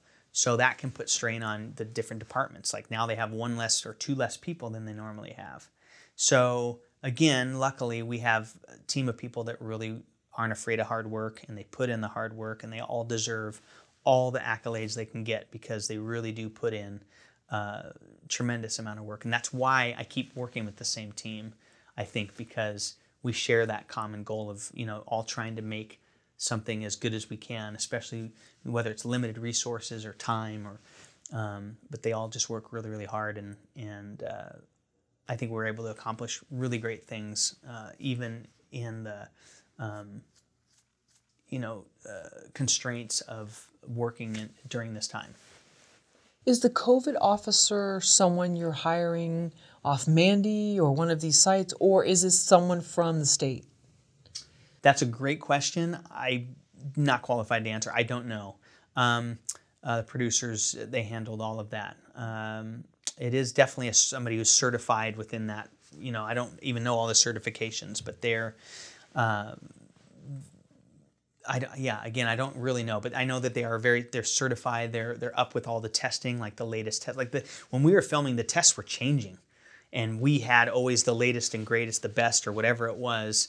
Uh, we started when we first showed up, we were doing blood tests, and then it became uh, we were doing the finger prick stuff at the beginning, and then that morphed into just doing the nose swabs, and then there was different levels of nose swabs, and you know, like it was very interesting, but they're always at the like forefront of whatever it is that's going to be the best, have the highest accuracy, you know, all those things. Um, and uh, yeah, it was very, very interesting. And, and uh, that whole team, so not just himself, but there's a whole team behind it, they all were wonderful. And, and obviously, uh, their job was to try and keep us safe. Um, and, you know, luckily they did. what about crew feed? How is that done? Because you know normally it's going to be yeah, like a buffet all, style. That that all changed too. Yeah, so uh, everything is kind of individually packaged. So, and, and, we have caterers and stuff like that. That that um, craft services was very definitely very different. So everything has to be individually wrapped. Uh, you're not you can't go through and thumb through and touch a bunch of stuff. You have to figure out what you're going to choose. that bag of Fritos. Now that you touch that bag, it's your bag. You know that kind of thing. Um, but the, the probably the biggest bummer is like I always like to have like fresh fruit and stuff like that. I can't really do that um, uh, with these protocols. So unfortunately, unless you brought it your own in your own bag, you know, which I did, I brought bananas and apples uh, uh, myself. Um, but uh, yeah, that was very different. And again, the lunches are very different. You could only have uh, everybody was spaced out, like this, you know, the seating area. Can't have everybody bunched in and always outside, basically.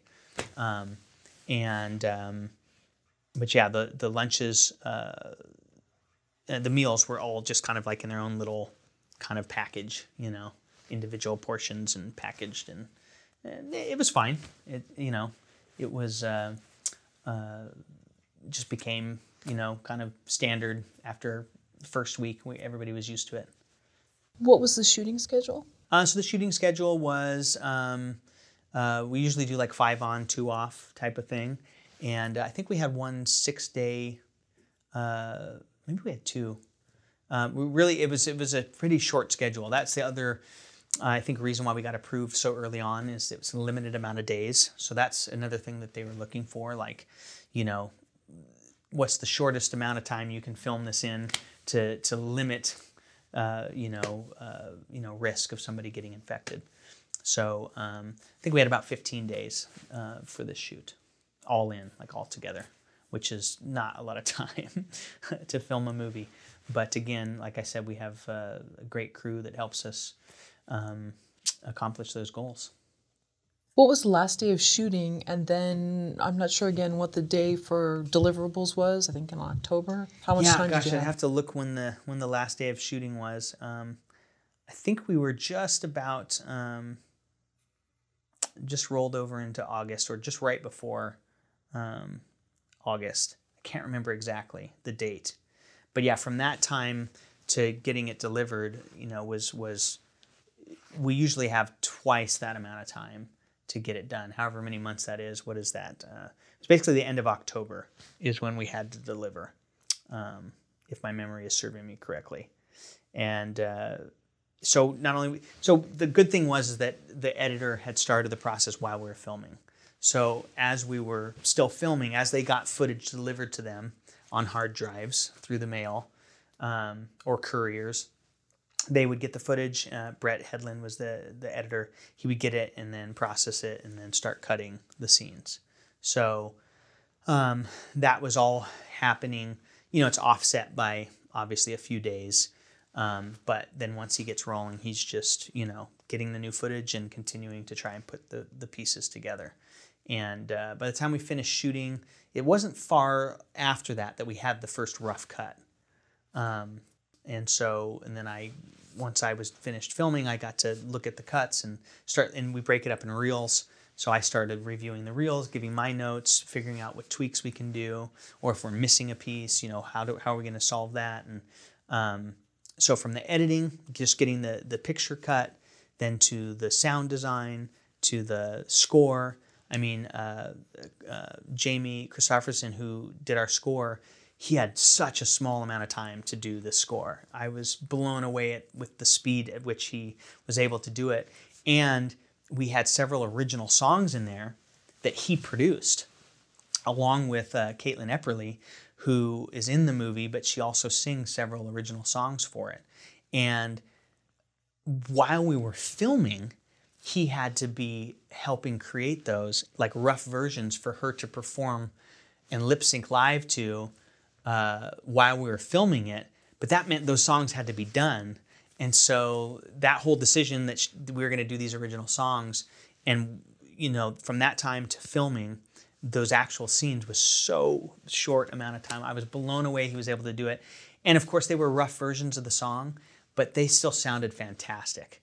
And of course, they went in and they did. They even re-recorded some of the vocals and did things after the fact. But to to get that and, and we had to have her go and record her audio for it and so it was this this uh, pretty amazing dance that happened but but it all worked out beautifully and um, uh, then getting people in ADR which was really interesting because um, we couldn't bring everybody in like like even for myself I didn't go into the studio for the ADR I did it from home and so did a lot of our actors they didn't go to the studio either they were either abroad or some of them were in their hotel rooms doing ADR for us, you know. We'd either send a microphone or or you know somehow get it that way. And uh, it was really really interesting. I'd never experienced anything like that. But from from doing it like that, all remote, to even the color correction sessions remotely, all doing it over Zoom, and now we've all got a much shorter time to do it. It was a incredibly challenging, but again, everybody just rose to the challenge, and I think that's a lot of of you know the positive stories out of 2020 that I've seen is people rising to challenges, and it's really to me it's inspirational. Obviously, I try and look at the glass half full versus empty. That's just my personality, but. Um, I really have seen some amazing things come out of this year of such tragedy and obviously so many uh, hardships and, and so much that has gone wrong in this year, I've seen how people have risen to that challenge and just it's been inspirational in that respect. Do you think it reminds you of, of how you do things? Because I could see you always wanting to problem solve yeah. and fix it and, yeah. and, and being successful at that. Yeah, I, I think there's probably at some level there there is me seeing uh, you know people maybe problem solve in in the way that makes sense to me so yeah. maybe maybe that's what uh, uh, attracts me to to to seeing that but um, uh, yeah I, I, certainly think my uh, again I go back to my martial arts I think martial arts itself, at least what I have been able to study and the teachers that I've been lucky enough to, to train under, is it's all about problem solving. So it, that's 100% of what it is. Um, you know, whether you're fighting an opponent or not, or nothing confrontational, because martial arts, again, from what the way I've been taught, is it goes much beyond combat. There, there is that aspect of it. There is self-defense. There is the sport element of it. But beyond that, it's it's kind of philosophy and problem solving, and it helps you in all walks of life. And I think it certainly has helped me in filmmaking. Sean, how do you feel about you filmed this movie in July of 2020? It's now mid December 2020, and today it's the first day it's on Netflix. Um, I have to say, it's actually a really good feeling um, because a lot of times in filmmaking, uh, as you guys probably well know, um, it can take a long time from inception to to release. Uh, in some cases, years, and that's certainly been the case uh, for a lot of my movies. Um, some of them are three plus years before they end up uh, coming out. And even big blockbuster movies, they have similar tales. Some of them are three plus years. Um, other movies kind of get shelved for a while. It could be five years before they come out. So to have something that you work on within the same year, and it, I mean, even like basically less than six months, uh, kind of go from inception to release, it feels great. it's really nice to see something uh, and and hopefully get a good response. And with just today it's released, but I've already gotten really really nice and, and sweet responses, and and uh, that's just uh, an amazing feeling and uh, a feeling that I hope any creator gets to uh, experience at some point. Um, because the, I, I also remember every inch of the set and every second, every minute of, of that production because it's still so fresh in my brain. And to go from that to seeing people's reactions to it this quickly, it's a, it's a, it's kind of you know endorphin inducing feeling it feels really wonderful i had a great morning waking up to uh, getting some of those messages. And um, with some of the other movies it's been like three years. It's really hard to remember you know i remember certain moments but it's obviously not the same thing. It's it's been a long time uh, since uh, you know working on those projects. As a director does netflix pay you residuals? Ooh, no. and I don't know if that's true for, for every film, of course. Um, but at least at the level I'm at and, and with these films, no, there's no residuals um, for that. And I don't know if that's the same for actors. So I think actors with SAG and all of that, obviously there's a much different, uh, probably, uh, deal there. I'm trying to remember, because um, there was there was um, negotiations for streaming at some point. I'm trying to I'm bad with keeping up on all the latest uh, information with that. Um, but for myself, no. If a group of young filmmakers came to you and said they wanted to make movies only for Netflix, what would you advise them in terms of story, production, budget? Um, yeah, for Netflix, that's interesting because it's kind of this ever moving thing. So, uh, in, what trends on there, um, I would say that Netflix, at least in my experience or my perception of it, is it is a little bit more kind of an algorithm based thing. You know what I'm saying? Like it's it's uh, almost like a YouTube, but not I mean not the same as YouTube, but but very much like what uh, attracts viewership and uh, and things like that is a little bit more. It, it is constantly changing. So that's a hard one to, to figure out. I think um, Netflix also does things on, on, all spectrums. I mean, they have movies that are made at a couple million, they have movies that are made at a hundred million. So it's really hard to kind of pinpoint exactly uh, what to say would work to help you get get it sold onto Netflix, other than just you know try and make stories that uh, uh, resonate with with an audience. Um, obviously, try and make it the, the it's got to be of a certain standard, certain quality. Um, so I think those are goals to shoot for. Um, but yeah, that's a tough one to say. I think there's probably uh, the two spectrums of, of budget levels. Um, you've got the ones that you probably want to keep, you know, under a certain amount because then then the sale to Netflix makes sense. Um, because if you make it for too much, you're never going to get that amount back, if that makes sense. Um, but then on the flip side, if you've got you know big name actors in it, you know whoever that might be, a Will Smith or something, then obviously those numbers completely change. So you could make a $50 million movie and still sell it and it would make sense on Netflix. But again, I think a lot of those are more of the Netflix originals as well, that they're willing to put in that kind of uh, um, that kind of a commitment um, for a big, big movie like that. Um, I don't really see them going after the, you know, more uh, low, low budget stuff like the the sub one million dollar films. But again, I could be wrong because I just don't know all the inner inner workings of it. Um, uh, but uh, they definitely also have parameters in place for uh, your gear. So I'd say first and foremost, if that's really your goal, probably the best advice I could say was find out the specs that they require because they actually do really require certain specs. Like it, I believe it has to be shot in 4K minimum. Um, and they ha- literally have gear approved. They have a gear approved list for Netflix, like what you can film on, what cameras they approve, uh, and things like that. So they actually do have some technical aspects that you could kind of, uh, um, lack of a better word, screw yourself out of ever getting a Netflix deal if you don't meet certain parameters.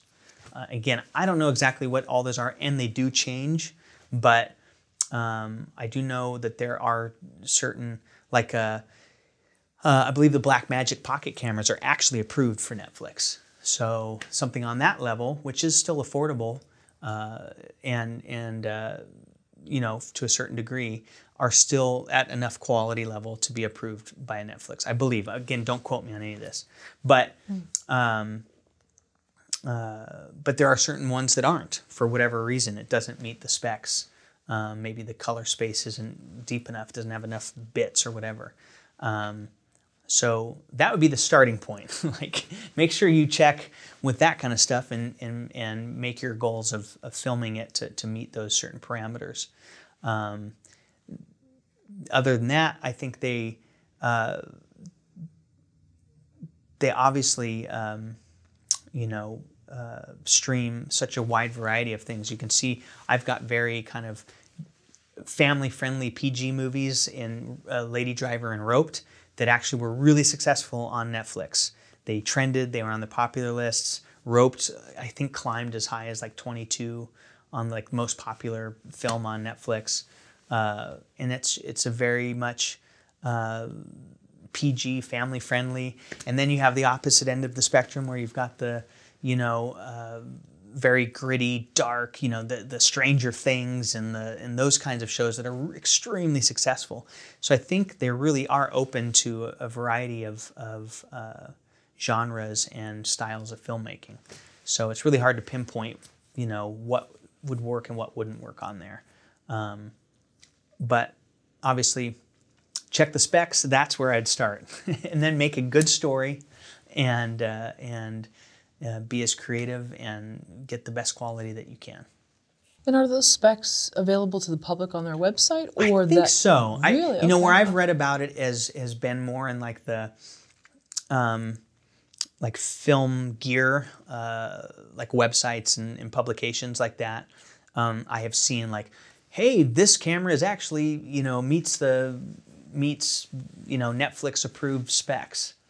I personally never have seen a sheet or whatever that says what those specs are, but um, and I've never searched it up, but I have read about it. Like I said in in uh, those you know like 4kshooter.com or something like that. You know, one of those uh, one of those websites. Uh, um, I've read about uh, the different cameras and if they meet the spec. Like this red Komodo that just came out, it got Netflix approved.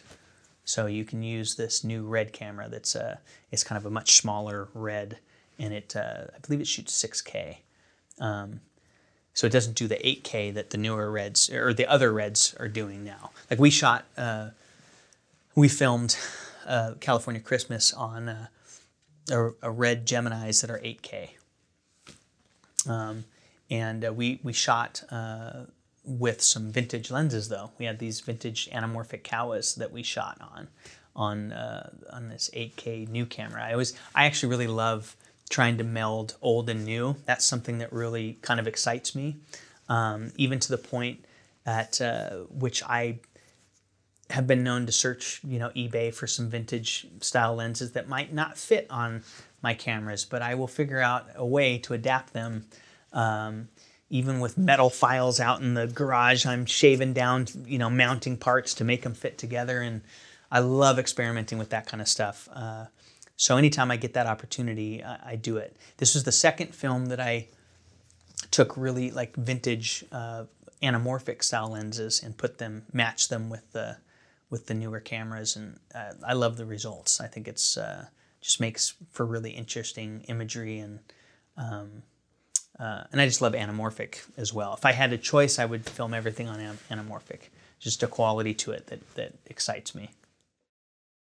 So you feel the older lenses are, are somehow lend to a better story? Mean, forgive me, I, I don't. They're, it's it's like lenses. more character. Okay. So the lens the lens itself, uh, the older lenses tend to have more character, which can be described in like you know maybe the the edges blur a little bit differently or um, certainly lens flares are very different, uh, especially with anamorphic. Um, and there's some wonderful new anamorphic lenses. I've, I've actually filmed with them as well, and they looked beautiful. Um, but uh, I just happen to really love the characteristics. The way it bends light is slightly differently, uh, slightly different, or um, again the way it pulls focus maybe to the center because the edges or maybe the the the sharpness starts to dissipate towards the edges, which it in one respect could be a little bit maybe scary for a filmmaker going, oh, I want to make sure the shot's in focus. But if you understand that and know that going in, you know where the lens might be softer. And so you're not going to frame it that way to where it would be an issue. Or you make sure you're paying attention, like, oh, the top of their head's maybe getting a little too blurry. So you reframe a little bit to make sure they're in the sweet spot of the lens. A lot of the older lenses have sweet spots. So you got to kind of understand and know that or else you could get yourself in trouble where the people are out of focus. But um, uh, but I just love the characteristics of it. And and when you look at certainly the filmmakers that influenced me the most, they almost always have shot an anamorphic, and some of those that very same models that I've used from the Kowas and the Hawks and uh, and uh, even some of the Angenieux, um, you know, some Spielbergs and the and the uh, you know. Uh, uh, uh, Kubricks and all that use those same same kind of lenses. So um, that was always kind of a dream of mine was to to be able to shoot on those someday, and then it's come to fruition on a couple projects. I've gotten to to use some of those vintage uh, uh, lenses, which was exciting for me because I'm kind of a camera nerd that way. I really geek out on all the different technology and I love new technology, but I also love the old stuff too. So again, that's where it comes back to me loving to figure out a way to marry the two together. Um, and uh, that's just always a, a kind of uh, exciting challenge to me. And if you buy those lenses on eBay, do you then later sell them again? Um, Not really. No, oh, I kind of keep them. Okay. You know, I have some old Russian uh, lenses that just do some really cool uh, bokeh or bokeh. The way it uh, kind of almost a circular blur to them. Uh, those are really cool. I've used those. Actually, I used one of those on California Christmas for a scene.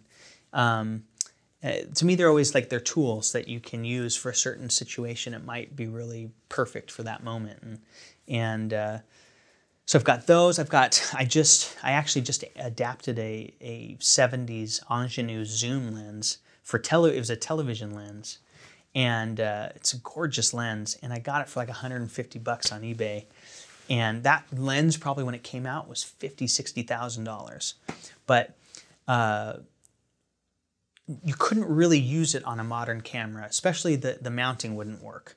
Um, and so what I discovered, I had to modify the mount on it in order to get it to work with another adapter that would then work on the. I have a Blackmagic uh, pocket camera, so to get it to even fit on there, I had to modify the the rear mounting element on it, which I took it off the lens and kind of did everything I needed to do with it to make it fit, and then the other thing about those lenses, and probably why you could get them, uh, I think other people are discovering this now because I've seen the price of them go up.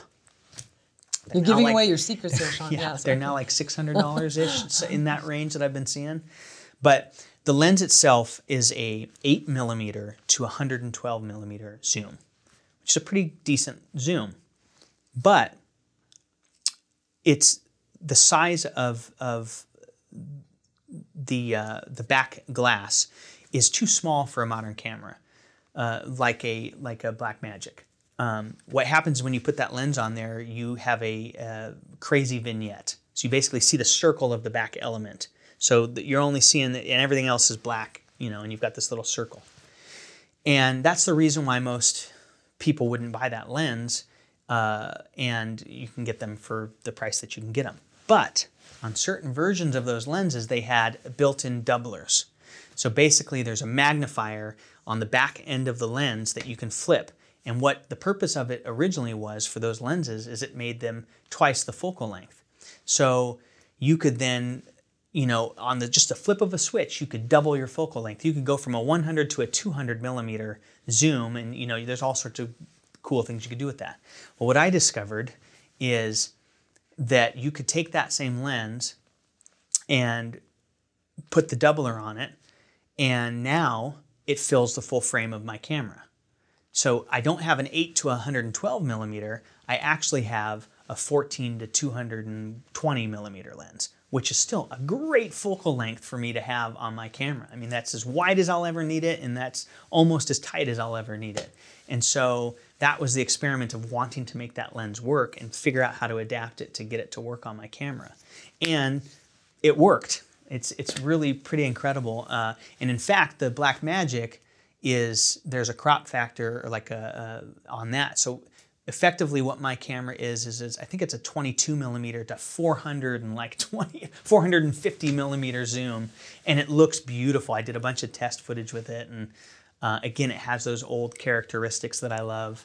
It looks like you know you're shooting something in the 60s or 70s, um, and uh, you know cost me 150 bucks. So there you go. Um, and I will use it on a project. Uh, I guarantee somewhere somehow I'll end up using that lens um, for something. So you keep them safely stored away yes, somewhere? Yeah, nice. yeah, yeah. And I bring them with me on my projects. So um, yeah. So it was so interesting about that Angenieux is that it's a, it's a French-made lens, and the style of a of mount that it had was I think it was called a B3, like a bayonet three, and J- Japanese lenses made it, uh, you know, American, all that stuff.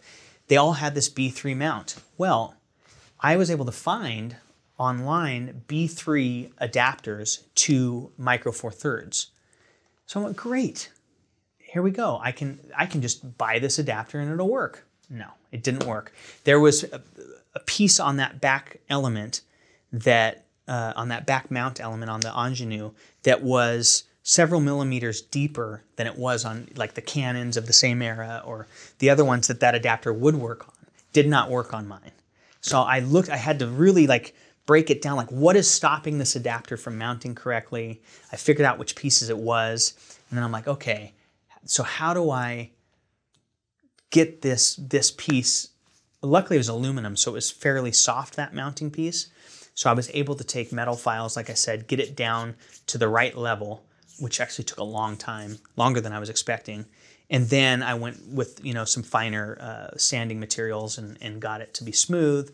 And then I like you know uh, finished it so that it was wouldn't affect the adapter at all. And then it worked, mounted on there. And and I didn't know if that would change your rear focus element. I, I was a little bit worried that maybe that would affect it to where this adapter is made for a certain thing and your back glass needs to be a certain distance from your sensor in order for it to work. So I wasn't sure by filing this piece down if I would, it was a risk. I was like, I could be possibly ruining this, uh, this mount for my lens and it might not, it might not work because it'll just be a few millimeters different But luckily, it actually worked right out of the gate. As soon as I mounted it, I was able to focus all the way through. And those old, the other cool thing about those old lenses is they have a back element adjuster. So it's basically a, like a screw, a nut that you undo and you can then move and it moves the distance from that back glass. So you can really dial it in. You can dial them in to, to be, um, I'm trying to remember the term, but it's basically at your widest focal distance, you're in focus. And when you zoom in, through the whole thing, you're in focus. And only certain lenses can do that. And, and new lenses don't, a lot of them don't do that. Or they're like $60,000, like I said. That lens will do this. But your $2,000 Canon can't do that. You know what I mean? So having this lens that has that ability is pretty darn cool. Um, and I was able to dial that all in. I was, I was, I was actually really surprised that one worked, to be honest. But um, I then bought two more of that style lenses to try and experiment. One I failed. One I can't get it to adapt correctly. Uh, but the other one I was it was a Canon. Uh, uh, one was a Fujinon. I couldn't get the Fujinon to work right, um, but the Canon I was able to to get to work. Um, and I just used that one on a commercial shoot not that long ago, and it worked great. And again, that was a similar focal length. So right now it's like a 28 to to 480 millimeter zoom if you want to know, those are old ENG lenses. Okay. So those are old, like, uh, you know, 60s, 70s, 80s, really like 70s is probably where most of these are from. Um, but they're ENG lenses. Uh, so like, um, like Baretta and shows like that. Like yeah, yeah, yeah. And uh, um, you can probably find the most of them are, are, like Fujinon and Canon, like on eBay and stuff. And they're um, the I'm trying to think if it's there the two thirds inch ENG lenses is what I'm talking about. And they need to have that built-in doubler. So it's like a two times focal length piece on it. And they, they look really funky. They come off the back of the lens. That's how you can usually tell they're on there. But in the description, always you know make sure you get one. Because if you get one that doesn't have that doubler, and you try and put it on a modern camera, most of them, um, it will, uh, again, like I said, you'll just have that big vignette uh, where, you know, it's not really usable.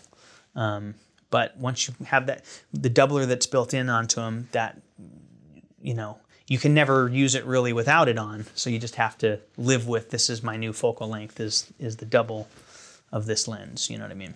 So because you said it gets too close to the sensor. It's not that it gets oh. too close to the sensor. It's just that the back element is too small to cover the full width of your sensor. So, but what happens is when that with those built-in doublers is it's a piece of glass that basically um, if this is the back of the lens, if this is your piece of glass, this this magnifier comes on top of it, and it is bigger than that piece, and that magnifica- magnification uh, it creates the image to be big enough to cover your your whole lens or your whole I'm sorry sensor. So you don't you no longer have those vignette on your on your thing. So um, yeah, it's pretty cool. Pretty cool little little uh, trick. I'm not the only one who's discovered it either. There's there's other people uh, who have who have experimented with it, but definitely um, it's not like a common thing. But uh, I always love that stuff. Like I said, I've taken old uh, still camera lenses. I've got some Zeiss lenses from the from the 50s and 60s that I've adapted um, from uh, Exakta mounts, uh, which is a really interesting mount. Um, luckily, I was able to find some people that have made pieces to, to that can adapt that to like Canon mount, um, and uh, and then I take the Canon mount and adapt that to the Micro Four Thirds or you know whatever the the different challenges are, uh, or different camera that we might be putting it on. Um, but I've gotten some great uh, those the, the old Zeiss's are usually at least a couple hundred uh, dollars, but to me, if you can find a clean one that doesn't have uh, you know, a bunch of scratches on the lens or a bunch of fungus on the lens. Um, uh, they're still they're really great pieces of glass. Um, I have a 25 millimeter Zeiss um, uh, Carl Zeiss lens from the 50s that's incredible. It's like tack sharp still today, and just a really really nice piece of glass uh, that I got for a couple hundred dollars where anything modern would cost you several thousand at least for that same focal length and, and uh, quality. How do you protect it from fungus? Do you keep it away from moisture? Yeah, the you know the funny thing about fungus is that it actually uh, it's hard to to you know say why some lenses get it and some don't, but it is probably it has to do with moisture and and how sealed they are. Um, most of the time, though, fungus really won't affect your image too much. It affects how light comes in to the lens and will like bend uh, like like uh, kind of the flares. So sometimes even a little fungus is kind of cool on an old lens, in my opinion. Uh, now, if it's right in the dead center of your lens, maybe that then becomes annoying. But if it's just around the edges, again, it could give you some of those qualities that I actually even like. Um, so I won't necessarily turn down a lens on eBay if it's got a little fungus on it. Just depends on where it is. Um, but things like scratches and things that really will kind of affect the image, then obviously you got to stay away from that. But uh, um, uh, yeah, I mean, it depends on what project you're doing. If you need something super clean and you want it to look, you know, tack sharp like that, then those lenses won't be for you. But if you're trying to do something that has a little bit more of that style to it, then uh, I say go for it. Experiment with it and, and see what you can do. Because, uh, you know, to me, that's that's what will set your project apart. Make it make it feel a little different. You know. How would you know if a lens has fungus on it if you're seeing it on some site that's uh, selling? Well, I always ask those questions, and oh, most people uh, that I've discovered they will they'll list what's wrong with the lens and stuff like that. Um, so most of them will say, no, you know, clean glass, no scratches, fungus free. They'll say something like that, or they'll talk about the blades. The blades aren't, aren't oily because a lot of times the lenses, if the like they'll have like a, a leak in the, the it'll affect how the uh, shutter uh, and the aperture works. Not the shutter, but the, the aperture itself. So they'll list like what's, you know, you know, you just have to read the details, then ask questions if you, you know, and I'll ask that a lot of times. I'll ask, you know, you know, is it does it have this or does it have that to, to clarify? And again, like I said, sometimes I might be okay with it. like, oh, is there fungus? Is it like all over the, the lens or is it like just on the edges, you know? And uh, and uh, I might still buy it if it has it if it if that's what I'm going for, you know, in that moment, and if the price is right, you know. Sean, I'm hoping we can go to page one of your script for A California Christmas. And I'm curious what you like about the opening scene of the movie, which is page one, of course.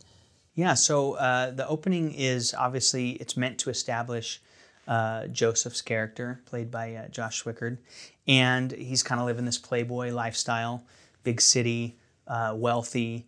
Um, obviously, he's got uh, uh, someone in bed, and uh, you know he's young, and he's kind of using his his obviously his status to kind of live carefree in that way. So basically, the point of it is to set up his character and and for his arc throughout the story because obviously he needs to grow. Um, he's not the best of guys at this point. Um, and so it's really, I think it helps illustrate that point. It sets up who he is and the journey he's going to have to go on, whether he likes it or not. Is basically is is the idea. Obviously, you won't know all of that while seeing this first scene, but it sets it up of who he is and where he is at at this point in his life. And he's not a total jerk. He offers to buy the woman uh, room service. yes. So you got to give him some props. But yeah. so yeah. Yeah. yeah. He, uh, again, I think those little details is that we, we don't want people to just completely hate him right sure. off the bat, right? Mm-hmm. Uh, and we did have some other things early in early versions and stuff that were like, yeah, that might make him too much of a jerk, you know. Uh, certainly, there's an argument there that he's still a jerk, but you know what I'm saying. Like, he has to have some underlying uh, qualities and redeemable uh, pieces that that uh, you want to see him go on a journey of growth and uh, self growth and and becoming hopefully a better person. So before we meet Joseph, the main character, we have this aerial shot. Can we talk about the establishing image? Yeah, so the very first shot is kind of coming up off the off the water and, and revealing San Francisco, which is you know that's where he is and where his family business is. Um, so kind of just establishing that whole the Bay Area and the big city and the and the the hustle and bustle of city life because it is a uh, obviously stark contrast to the ranch uh, that he later goes to and ends up spending a lot of time. Um, and we also did some interesting things in color there. So the city life has has a little bit cooler of tones to them, and when we go to the ranch, uh, everything becomes a little bit warmer and and uh, earthier uh, in the tones. So that's like a little you know kind of little details that we pay attention to when we're making it. Probably most people will never notice it, but uh, even with that opening shot, we wanted to, the color palette of it to be feel cooler in in tone uh, versus the later part of the movie. And also, too, he leaves kind of like one woman in a hotel room, and then as he leaves, he kind of flirts with a desk clerk or Yeah, something, yes, and yeah. you see her sort of fall not not unprofessionally, but you so it already sets him up to be sort of this Casanova type. Correct. Yes. Yeah. He's definitely got that air about him, and and uh, you get the sense that uh, you know He doesn't hear no a lot. he doesn't hear no a lot. It's that hashtag best life thing, right?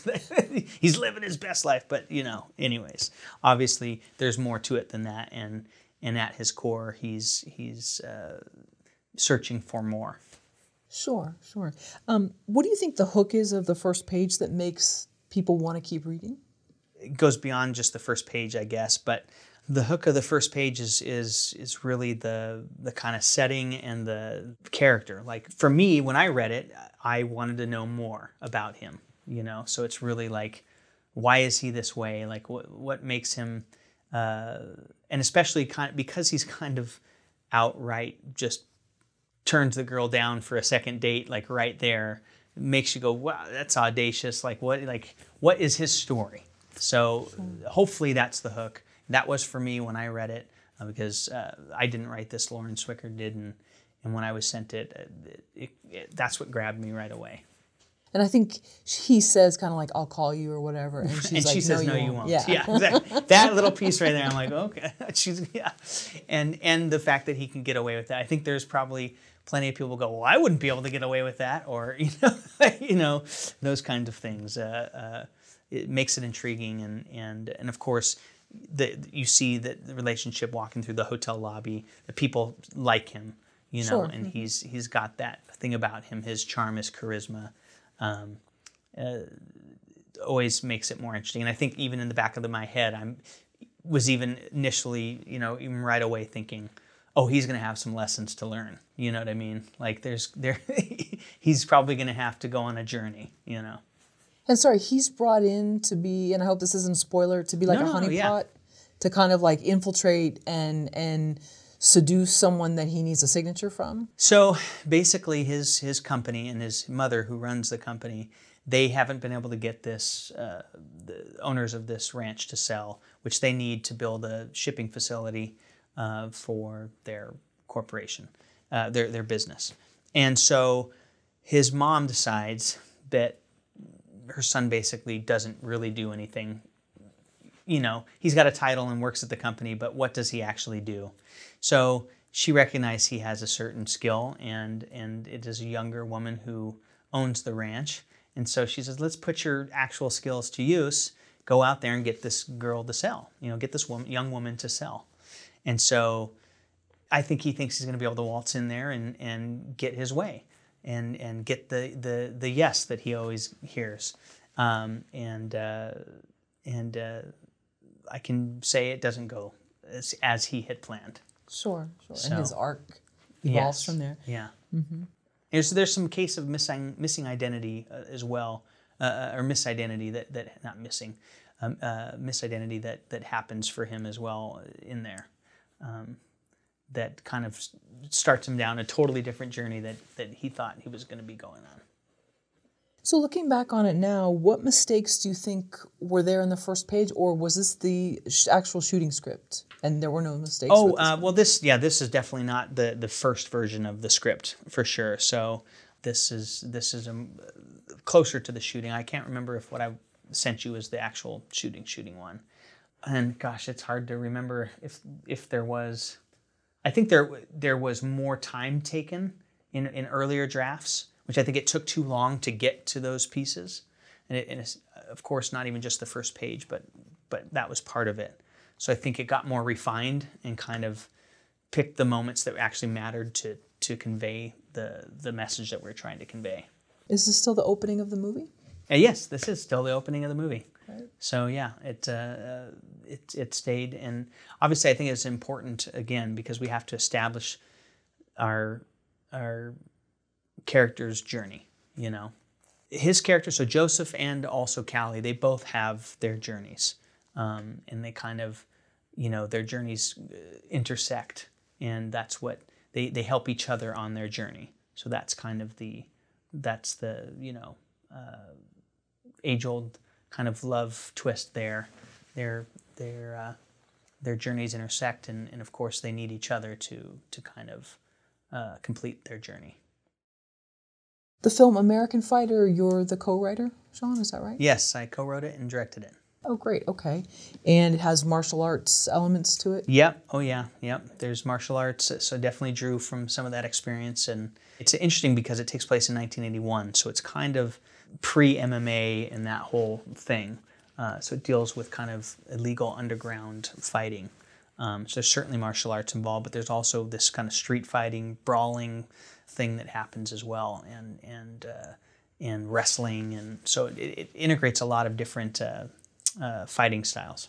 If we take a look at the first page for the screenplay that you co-wrote, American Fighter, our protagonist is Reza, and you see kind of his life it's it seems like it jumps back to different parts. Can you talk about that? Yeah. So the main character, actually Ali, he, the opening of the film, which which I felt was was important, was to kind of tell this story, kind of jumping back and forth, and it opens with him in kind of the fight of his life. The movie starts with this. You see some images, some flashes, some pieces of this fight, and where he's kind of going to be at the lowest point as well and then we take a step back, and the film is then going to lead up to that moment again. Um, and I, the reason for that was it wasn't originally written that way. This was a you know the later in to the shooting draft. We decided that it was important to have show that element right away. Number one, to kind of it's that big impactful start, like get audiences interested and curious like wait a minute why is this happening? Why are these two people fighting? And there's a huge crowd around them and and uh, you know what is it all about? And we see our hero fall right like right in this the end of this beginning fight he gets almost knocked unconscious. And so we go from there to him waking up in his college dorm room. And uh, that's you know several weeks earlier or months earlier he's worried about his his family's supposed to be flying because he's from Iran and he's worried about and this is 1981 so the setting is the Iraq-Iran war uh, had just started and it was a terrible time in, in that area. And just like two years earlier was the Iran uh, hostage crisis that happened. And so in America at that time uh, it was not a great time to be Iranian um, and so he had to face those kinds of issues. But so he wakes up in this college dorm room. Uh, he's got a roommate who is a good friend, and but he's really afraid for his parents. He wants them to make it over from Iran safely to the U.S. And so, uh, and his roommate's trying to assure him that he's going to be fine, and uh, they've got wrestling practice. And so the idea, the concept is he is there for like a wrestling scholarship, um, and that's part of what helped get him out of Iran uh, Iran, I should say, not Iran, but Iran uh, helped get him out of Iran uh, because of his wrestling prowess. Um, and so uh, he's now trying to help his parents get over um, because his mom is sick. She has cancer. And so he's trying to get her to, to some more Western medicine.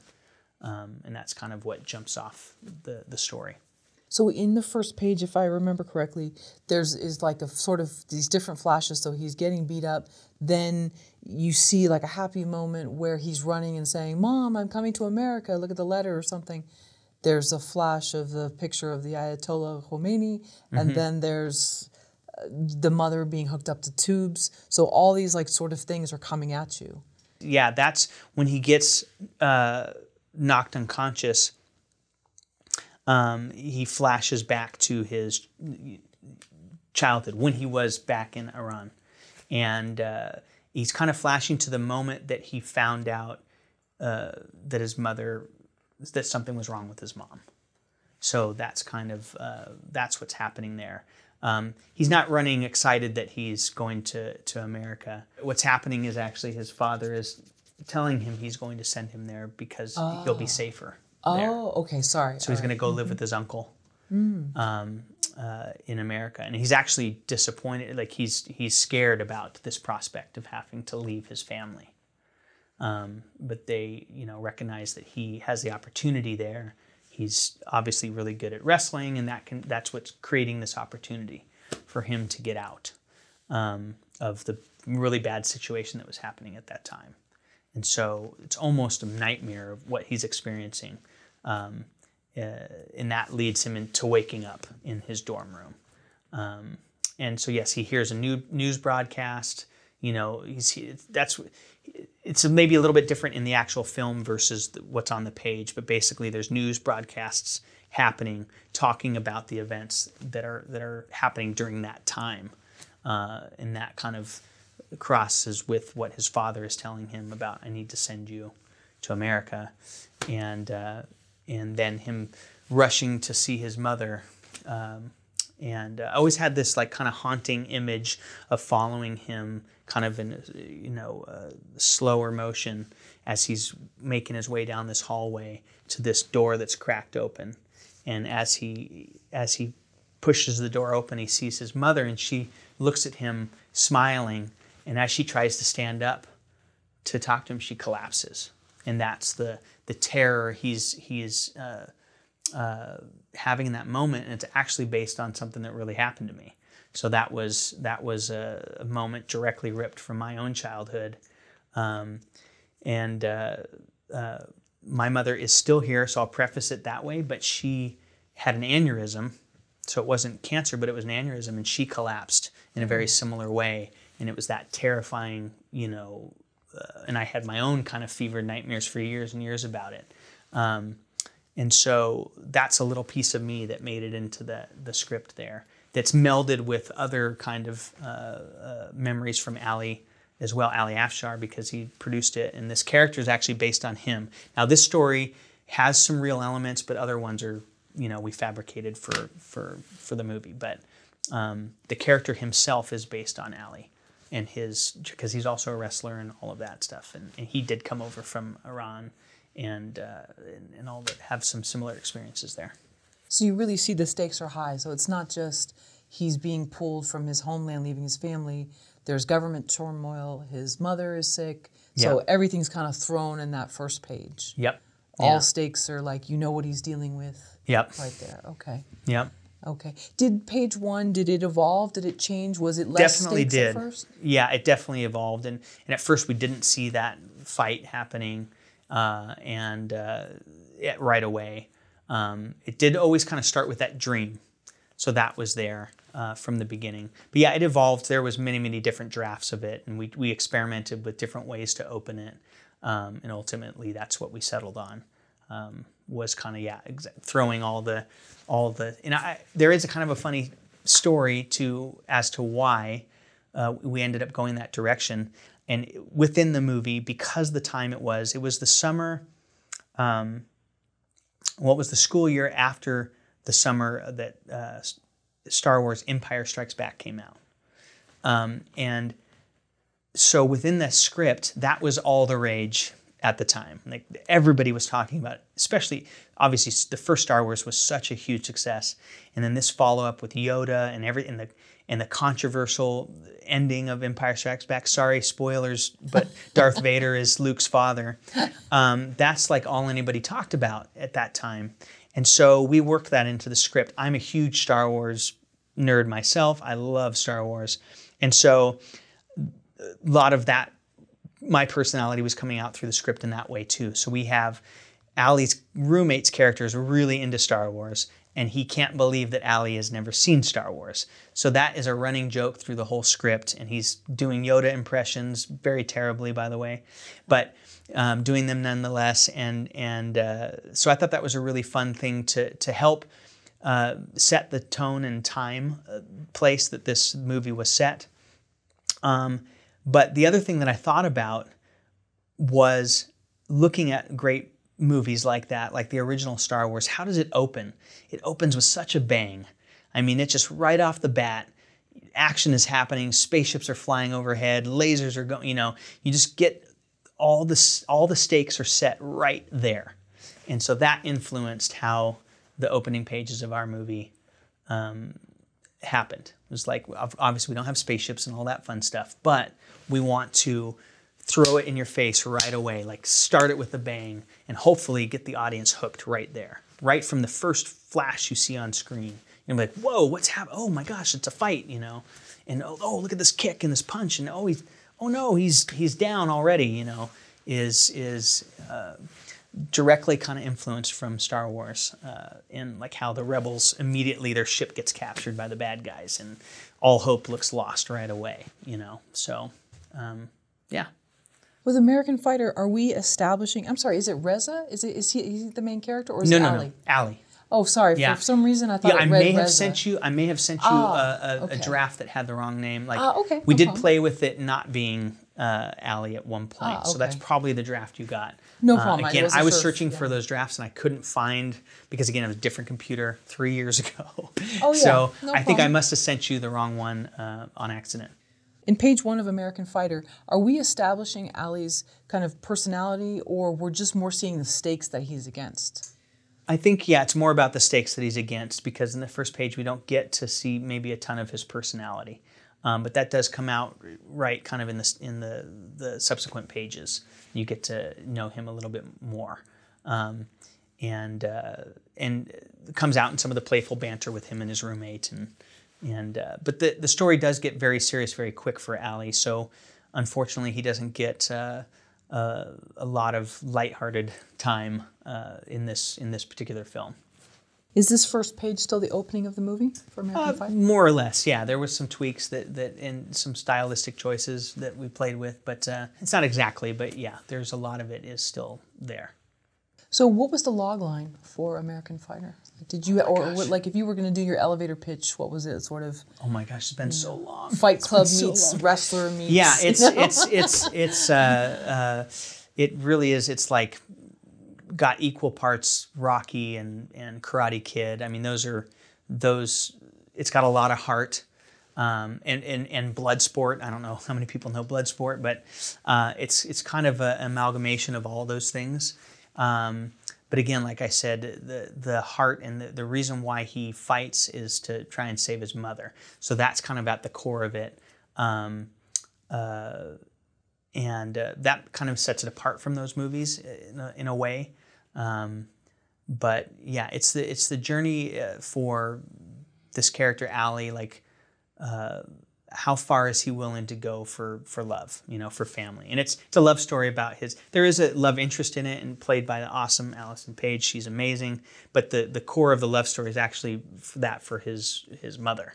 You know, and he's willing to do anything to help save her um, and including fighting in underground bare knuckle brawls, putting his you know life at risk um, if it means he can uh, save her.